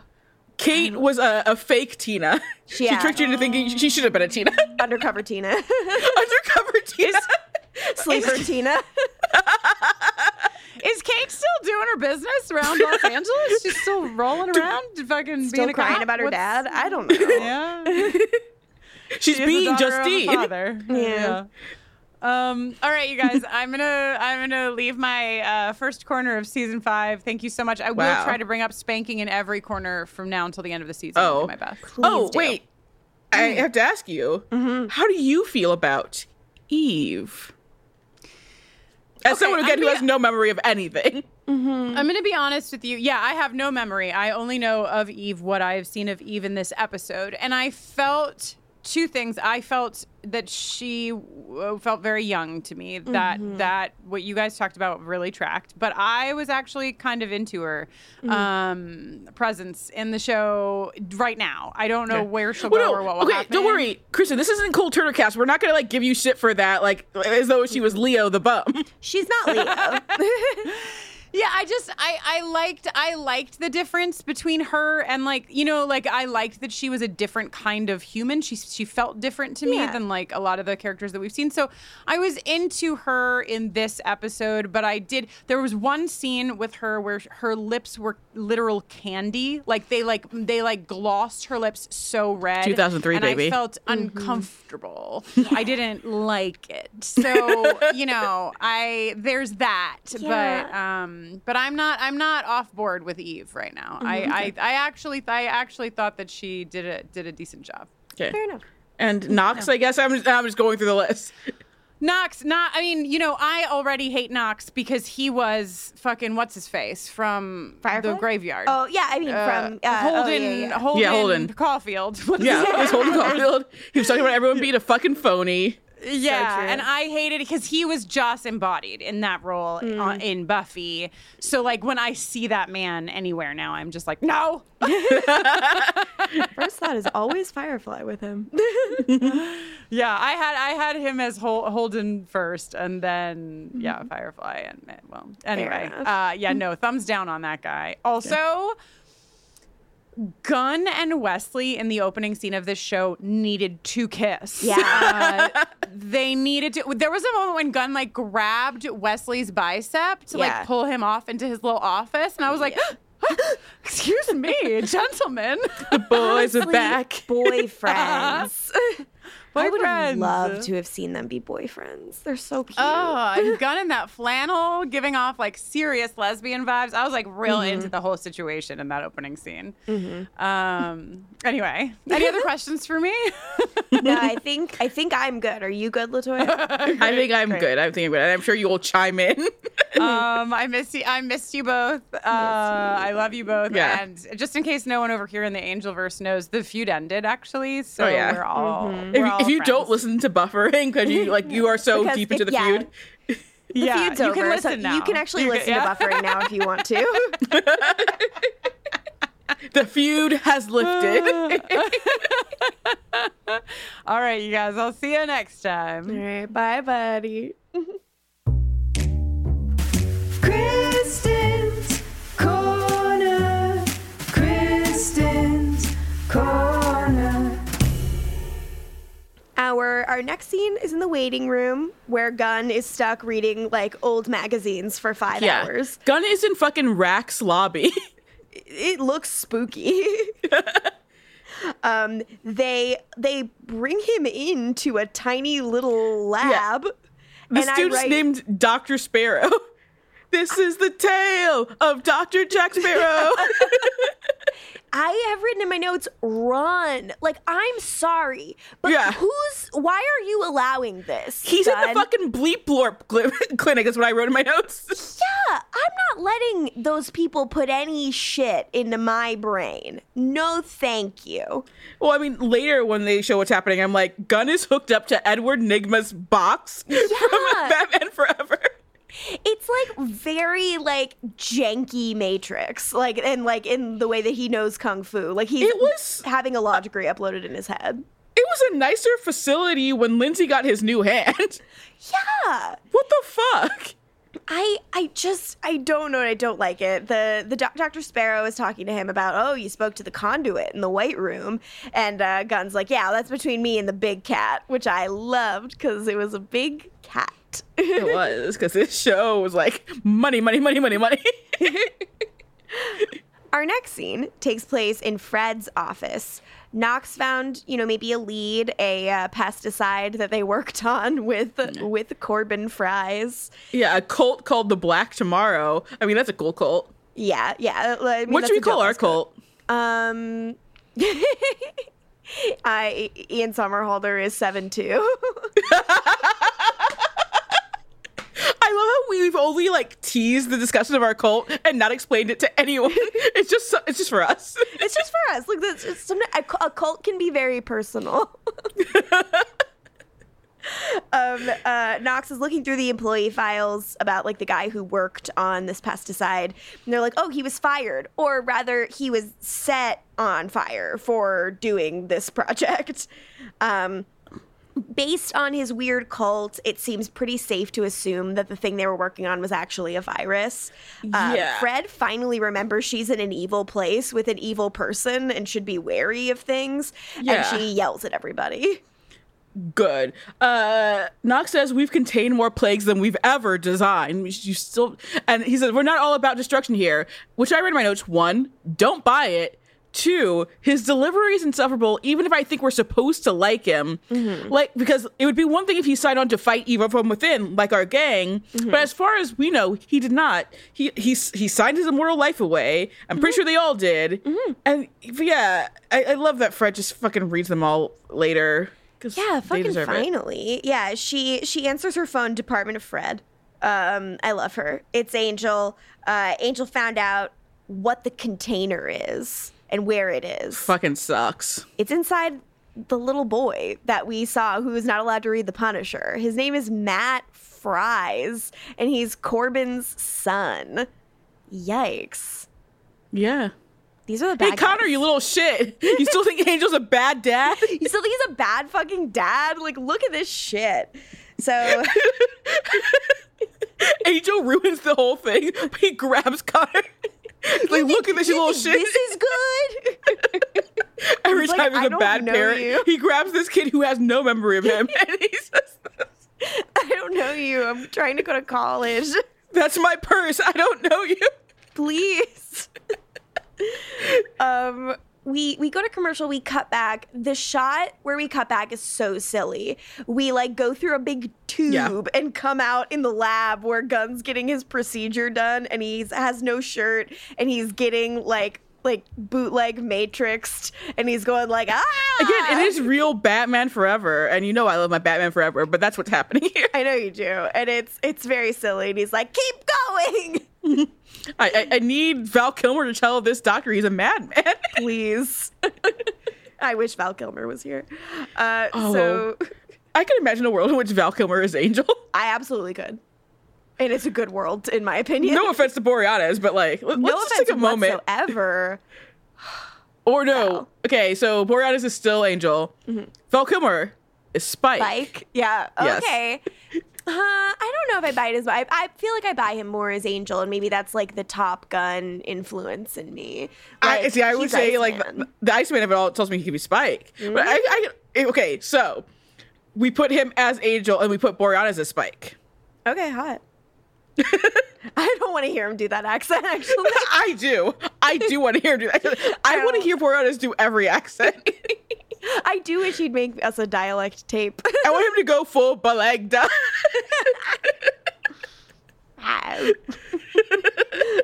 Full Eliza Doolittle. Um, this podcast is bad. Yeah, it's pretty bad. Uh, we our, our next scene takes place in the Wolfram and Hart lobby. It's a Wes and Fred scene.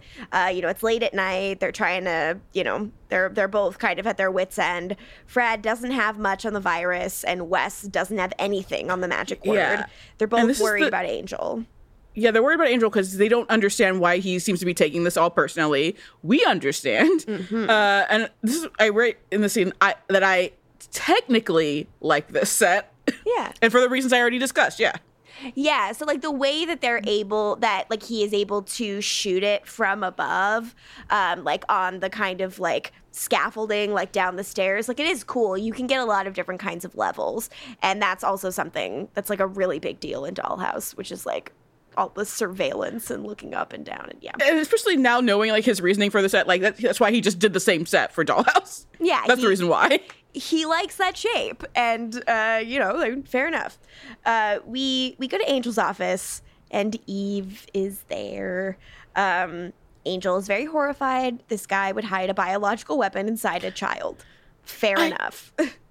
I'm gonna have to go back into being like it does feel like like someone very young who shouldn't be no one s- young to be this role because it's like think about like the actors they had playing the lawyers on the show and they were like all very adult. Like yeah.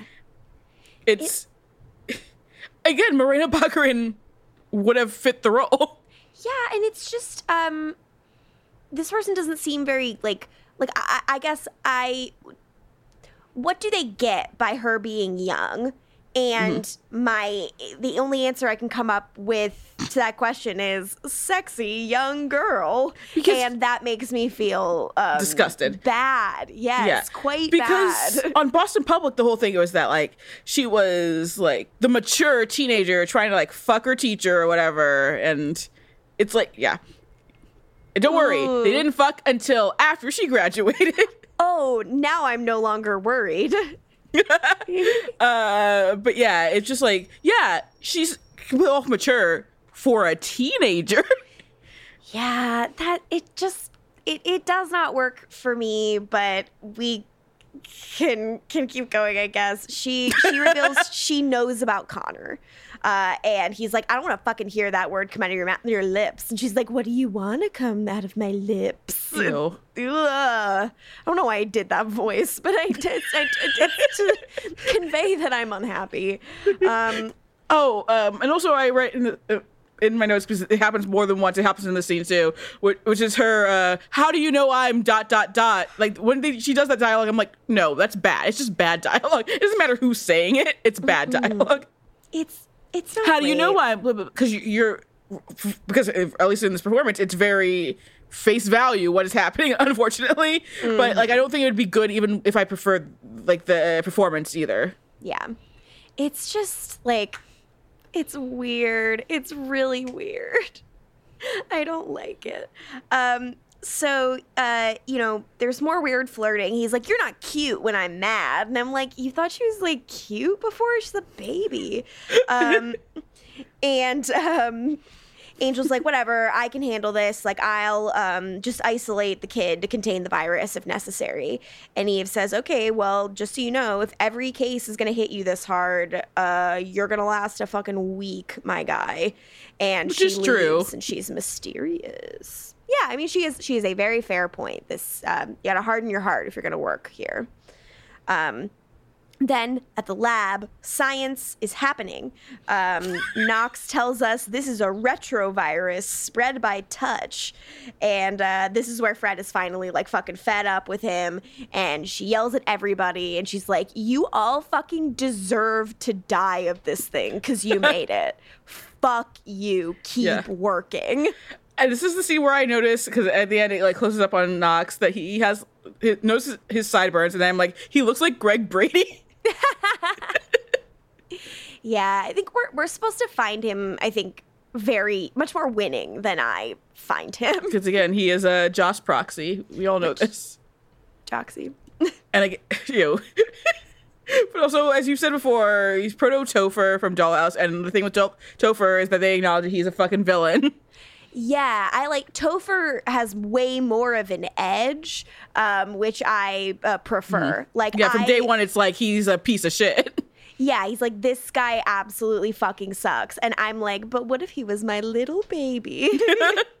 um, that is also like fully me being uh, a thousand percent on board for Fran Kranz. Uh, Oh, yeah, Fran Kranz just fucking rules. The king, the goat, the guy. Well, fucking love him. Um, so yeah, uh, th- this this is not my beautiful Topher. This is a different thing that I don't like. Um, we we go to court now. Um, Corbin's lawyer is objecting, and the judge is not allowing it. Watch yourself, counselor. Lorne leaves and like comes out and he's in a little hat. And I'm like, I'm sorry. If you're in a hat and you're moving and you're covered up, like maybe no one's gonna notice you're green. You are sitting stationary in a place for hours and Do you are you want green, sir. Lorne to start going like in white face? yes. He gets the, the white chicks technology put on him. yeah, actually, I do want the white chicks technology to be brought to Lorne. Kristin, I have to know, do you like that? Do you like that idea? Yeah.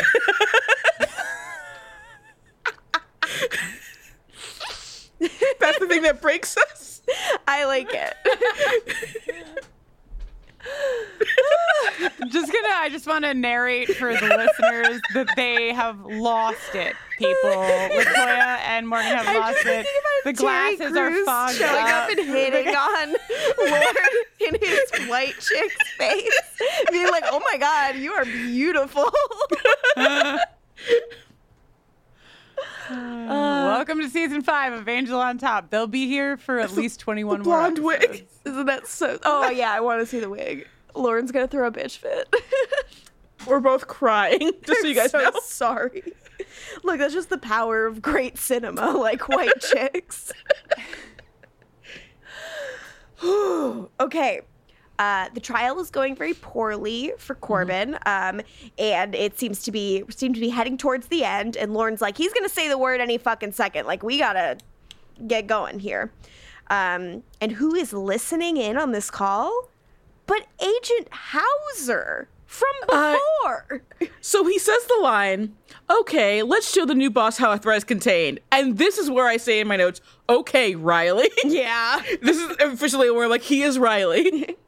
bragging about containment is very Riley. Uh, yeah, and another one says, terminate the kid. and, this, and they're like, this is a level one possible possible contagion. Okay, so here's the thing. Mm-hmm. The kid himself is not the vessel. The vessel is inside Inside him. the kid, yeah. Killing the kid won't. Do, killing the kid and killing anyone in 50 yards for no witnesses won't stop the contagion. He'll be dead, but he says the word and it goes out. You morons. You'll have just killed the client's child. Which seems to me like bad business. Yeah. It's not saying like the vessel only because it's like it's it's not just in the kid. It's like it, it's in his heart. It's, his not heart, like yeah. if you yeah if you stop his heart, then the vessel won't work. No, the vessel specifically can be anything, Uh-huh. have anything in it, and be anywhere. Yeah, it's uh, not a great plan. But um, it's, a, it's a very Riley plan. but he's a bad guy, so we have to know that because he's going to kill a bunch of kids. So uh, in Angel's office, Oh well, well, no, they say no survivors, no witnesses, and then I write, oh god, they're making a false flag. Yeah, it's they 2003. We weren't talking about false flags, but Joss Whedon created it. It's actually no put that on because like they would. It's it's so up fucking upsetting. and it's already bad enough that it's, it's and I remember like feeling at the time weird about it that it was like happening at a school and it's like all this violence. But like they were about to fake a school shooting.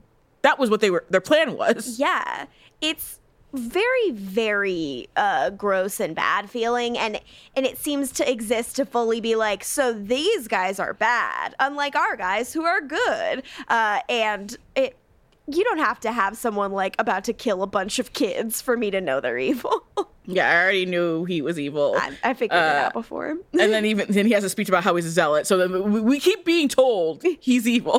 We know. i'm like i get that this one episode character is evil Yeah, it's uh also like 100% this episode because I feel like after like by mid season three they all had it like this episode is for our, our older audiences because the way Angel kills him like that's that needs discretion advice right there. For the WB, hell yeah. So uh, we we go to Angel's office. He's gonna go to the school. Harmony is like, wait, wait, wait, wait, fucking listen to me. And you know they keep being like, shut up, Harmony. But she's like, no, I have something to fucking say. Like the special operations team left ten minutes ago. And they like have cleaners sent after them, which means this is going to be a job with a lot of bodies. And I love that she had to ask her, like, listening to her colleagues to know that's like cleaners. Yes, we all know cleaners what they do. Not Harmony. she doesn't have to worry her pretty little head about that kind of stuff. um, and they're like, you'll never beat them on the street. But how will he beat them? Uh, we see we see the car full of Wolfram and Hart goons speeding towards the school. At court, we see that the only thing Wes has brought with him to be helpful is one gun. His plan is as soon as he is convicted, shoot him in the shoot head. him in the head. Which I'm like, Wes. That is pretty funny though. His plan is to kill a man in broad daylight in public. I guess he figures and Hart can get him out of it. Fair enough. Um, at school, the special ops guys barge in. They pull the smoke grenades, but the classroom that we know little Matt was in is empty. Angel's there. It turns out he has a helicopter. I do like that. He's very excited about having a helicopter. It is very cute. um, and uh, so, like, the goons are like, fine, we'll kill you. And they start shooting Yeah. him up. My note is Angel tells Riley and company they're all fired. Yeah. Sorry to all you Riley heads. Sorry, Jenny, but like he he he felt like he auditioned for Riley. Yeah. Do you remember that guy who read for Riley? Can we get him? It was it was Christian Kane, Marc Blucas, and this guy. Hell yeah. Um, so we have a big, big old action sequence uh, back in court. Seems like all is lost. Except someone's walking into the courtroom. We can't see their face, but they have gorgeous shoes, a beautiful suit, an elegant briefcase. Oh, wait! Is that Charles Gunn? Hit the theme. Check that tux, check that bod. Sign me up for the gun squad. Did someone say golden god? I'm all in on the gun squad. Game boy playing, Himbo King. Sign me up for the gun squad. Even when he's curmudgeoning. I'm all in on the gun squad. Bang, bang. It all gonna shoot his shot. Bang, bang. Cracking skulls up and down the block. Bang, bang. Got a smile that make the panties drop. Bang, bang. Gun squad, gun squad. He's looking so good. Like I've, I've said a lot of things about Gunn in this episode, but he is looking good. Oh yeah, he is. Uh, the judge disagrees because she says another defense lawyer. What a joy! Like, lady, Cal, keep it to yourself. you can't say that stuff. he uh, he's there to request a mistrial, like regarding the judge. He's like, that's like the second prejudicial remark you've made since I fucking walked in. yeah, Um, because as we were, as we're saying, she needs to keep it to herself. Yeah. Um, and so at first you're like, okay, is he just going to argue that she's like not impartial because of all the stuff that she's been saying? Like, probably kind of a stretch, but could be done. Uh, Because but- it is the kind of thing where, because you tell the judge to recuse themselves, but they then they they're the ones who judge if they should recuse themselves, which would be like, no, no. So instead, he brings up that apparently a company that she invested in is like a subsidiary of one of Corbin Fry's companies, technically making him her like financial benefactor or employer making things like a conflict of interest. And she's like how could you possibly have all of that information? Like this isn't a conflict of interest. That's like too many steps removed away.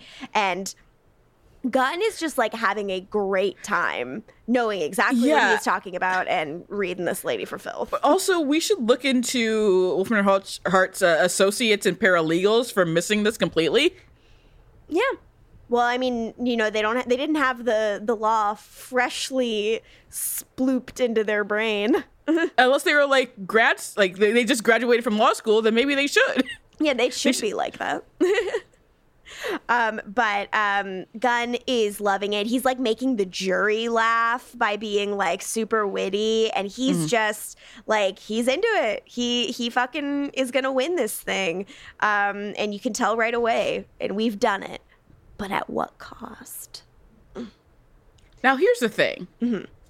Uh, so this begins J. August Richards playing lawyers for like basically the majority of his career after this.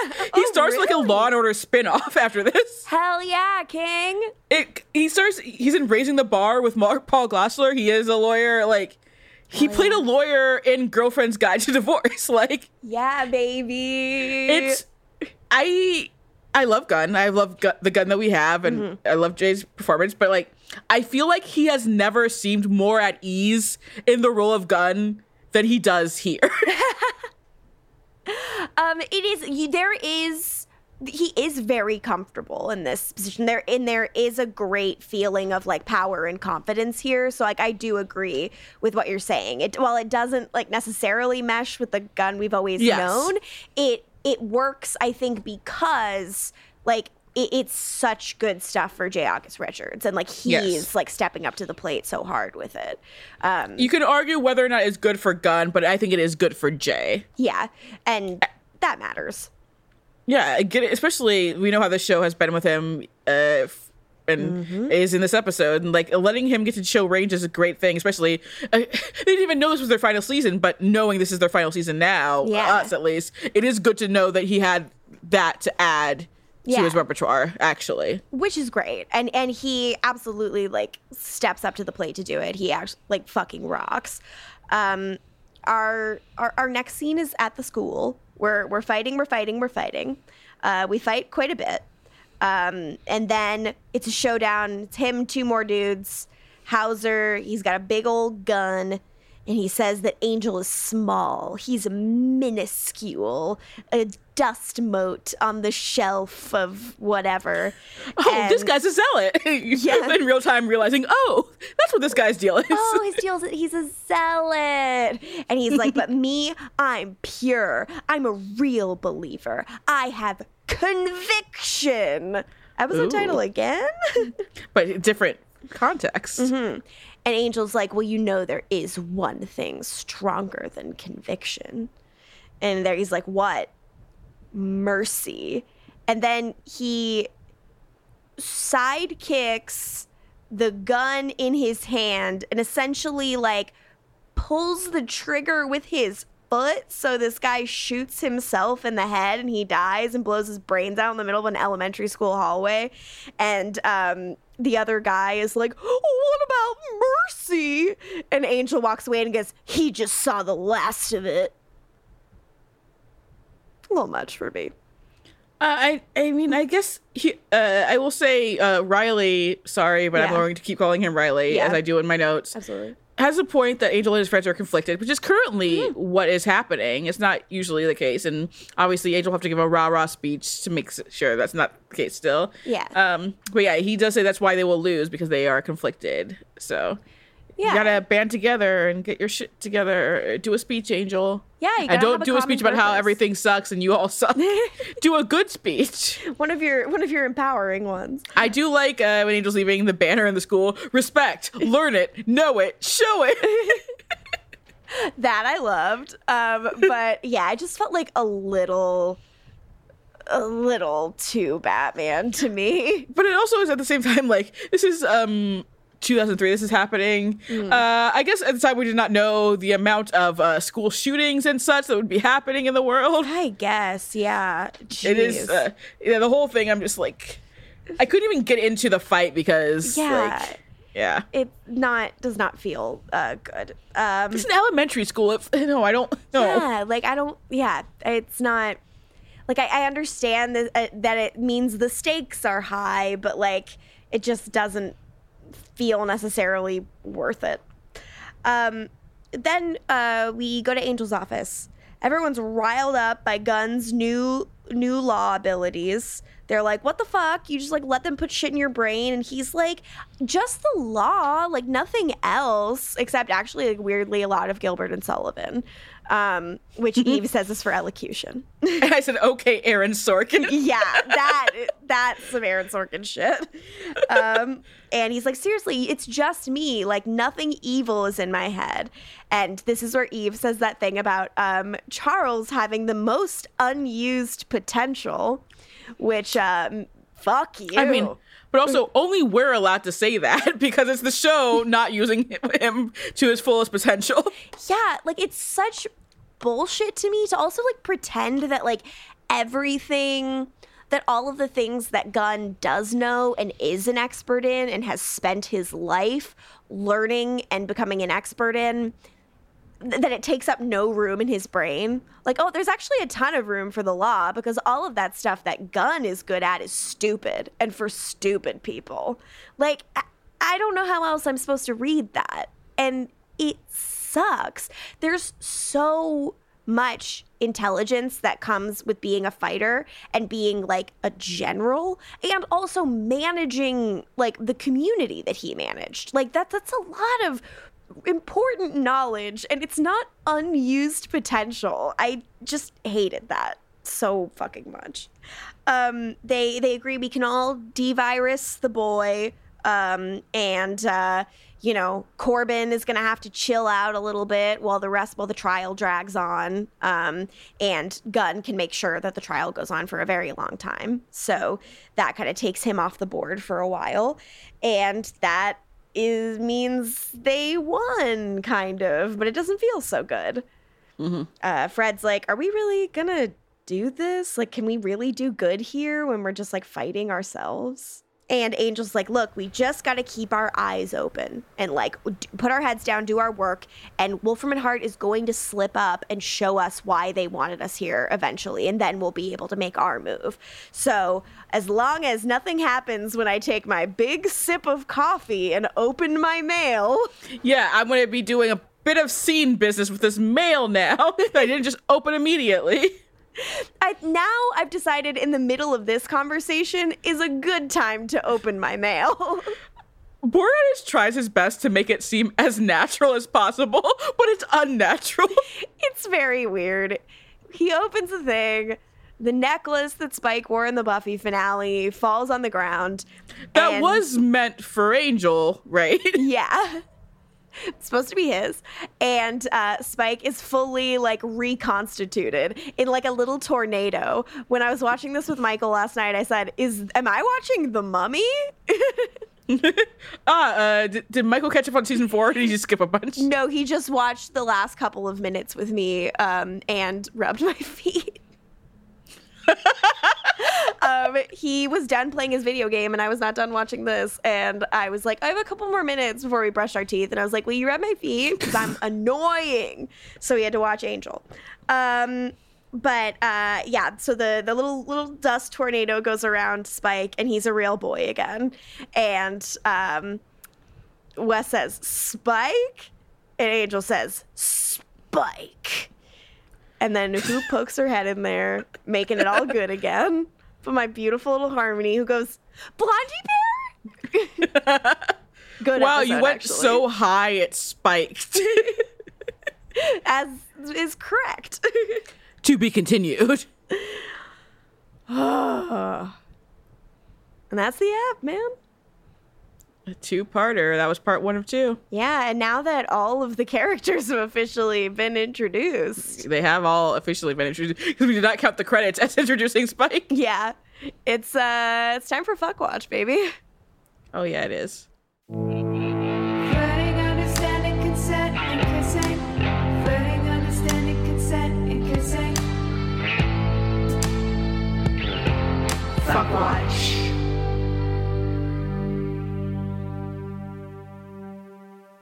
Morgan, Yeah, who you fucking? Spanky.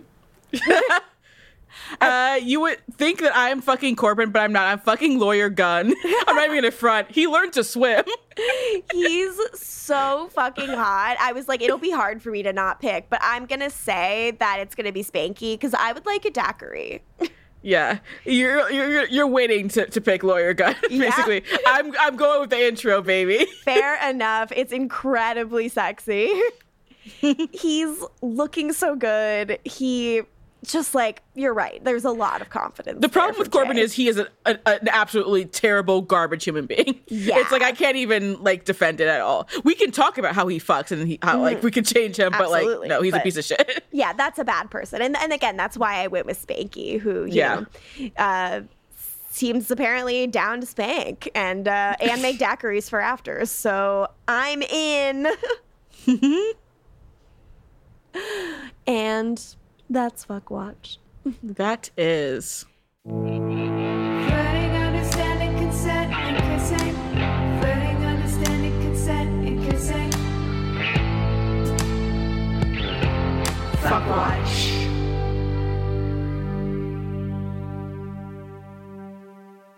now latoya it's been it's been a long day and and they have an unexpected guest if uh if our gang were to sit down and uh, treat spike to an episode of the wb is there anything you'd recommend Ooh, Spike's involved now.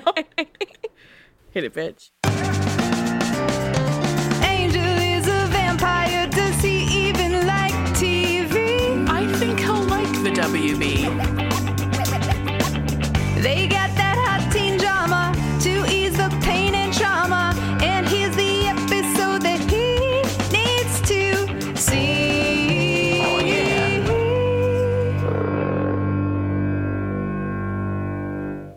Um, so uh funnily enough, the WB only ever had one legal drama. Surprisingly, like right? Just Legal starring Jay Baruchel and Don Johnson. Jay Baruchel plays like a kid who like graduated, he's a genius, so he graduated from law school at like 18. so he's he's just legal. Um and Hell I may pick that show one day. But today is not that day. Instead, I am picking a, an episode that obviously Angel needs to watch, Spike needs to watch, all of them need to watch, uh, as they are newly running a law firm, and that is Charmed Season 3, Episode 1, The Honeymoon's Over, aka the introduction of everyone's favorite assistant district attorney and lover of legal justice, especially famous trials, Cole Turner. yes! Let's Maybe be a man also- loves the law yeah, exactly. He loves the law. They should all they could all learn a thing or 2 from him. How to treat perps. yeah Like you're in the shield sometimes. how to grab ladies calves uh maybe Angel will also learn why lying is bad in the case of lying to his friends about his kid. there is a lot of there is a lot for all of them to learn there Yeah. That's my choice. Fuck yeah. Amazing choice. I would like to watch it with all of them.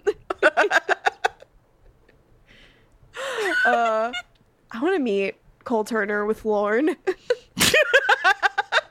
Me sitting between Lorne and Fred being like, Am I right, guys? uh, oh, that makes me so happy. Um, now, oh, I just realized our intro doesn't work anymore. Our outro doesn't work anymore. So I'm gonna come up with one on the fly. It's gonna be so good. Um, that was that's been our app.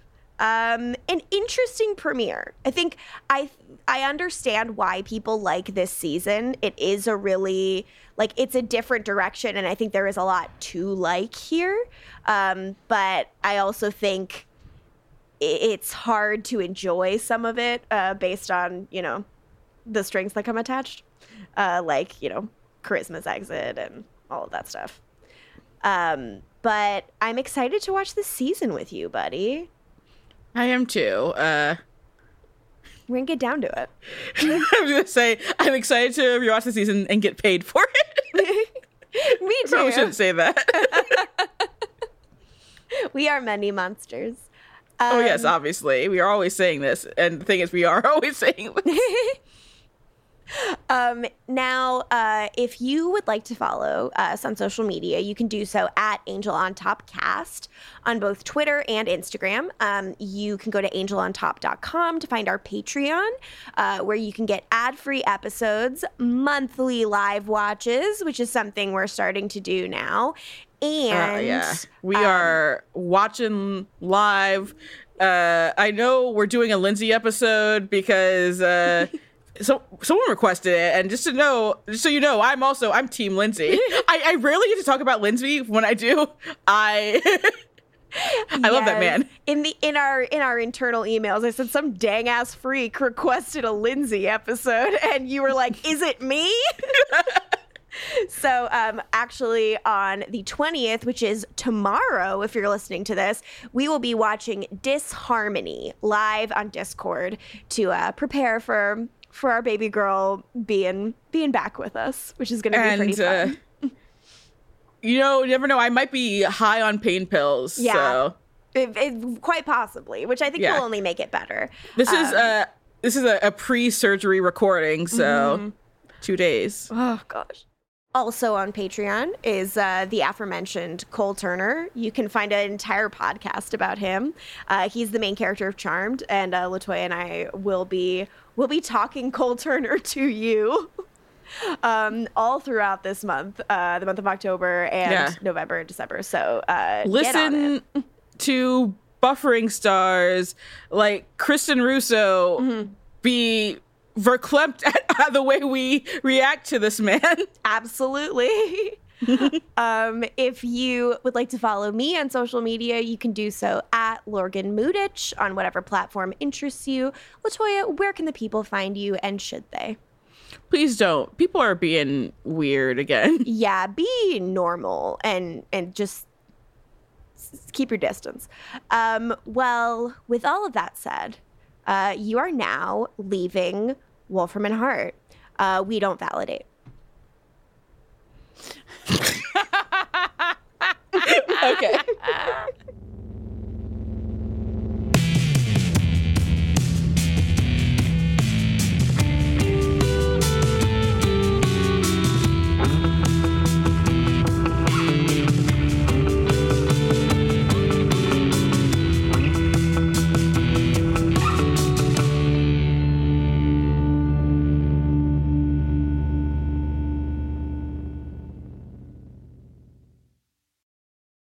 Hey there, this is Justin Bartha. I made a funny new podcast, King of the Egg Cream. It has the greatest cast in the history of podcasts with actors like Lewis Black. I'm torn by my feelings for two women. Bobby Cannavale. You can eat it, or if someone hits you, you can put it on your cut. Melanie Lynskey. I wonder what these marvelous things are that look just like boiled chicken feet. Jason Ritter. I can break things and pick locks and kill people. Michael Stuhlbarg. The whole point is to inspire people that they should make themselves better. Ari Graynor. No, don't whet its appetite. What are you, an idiot? Me, Justin Bartha.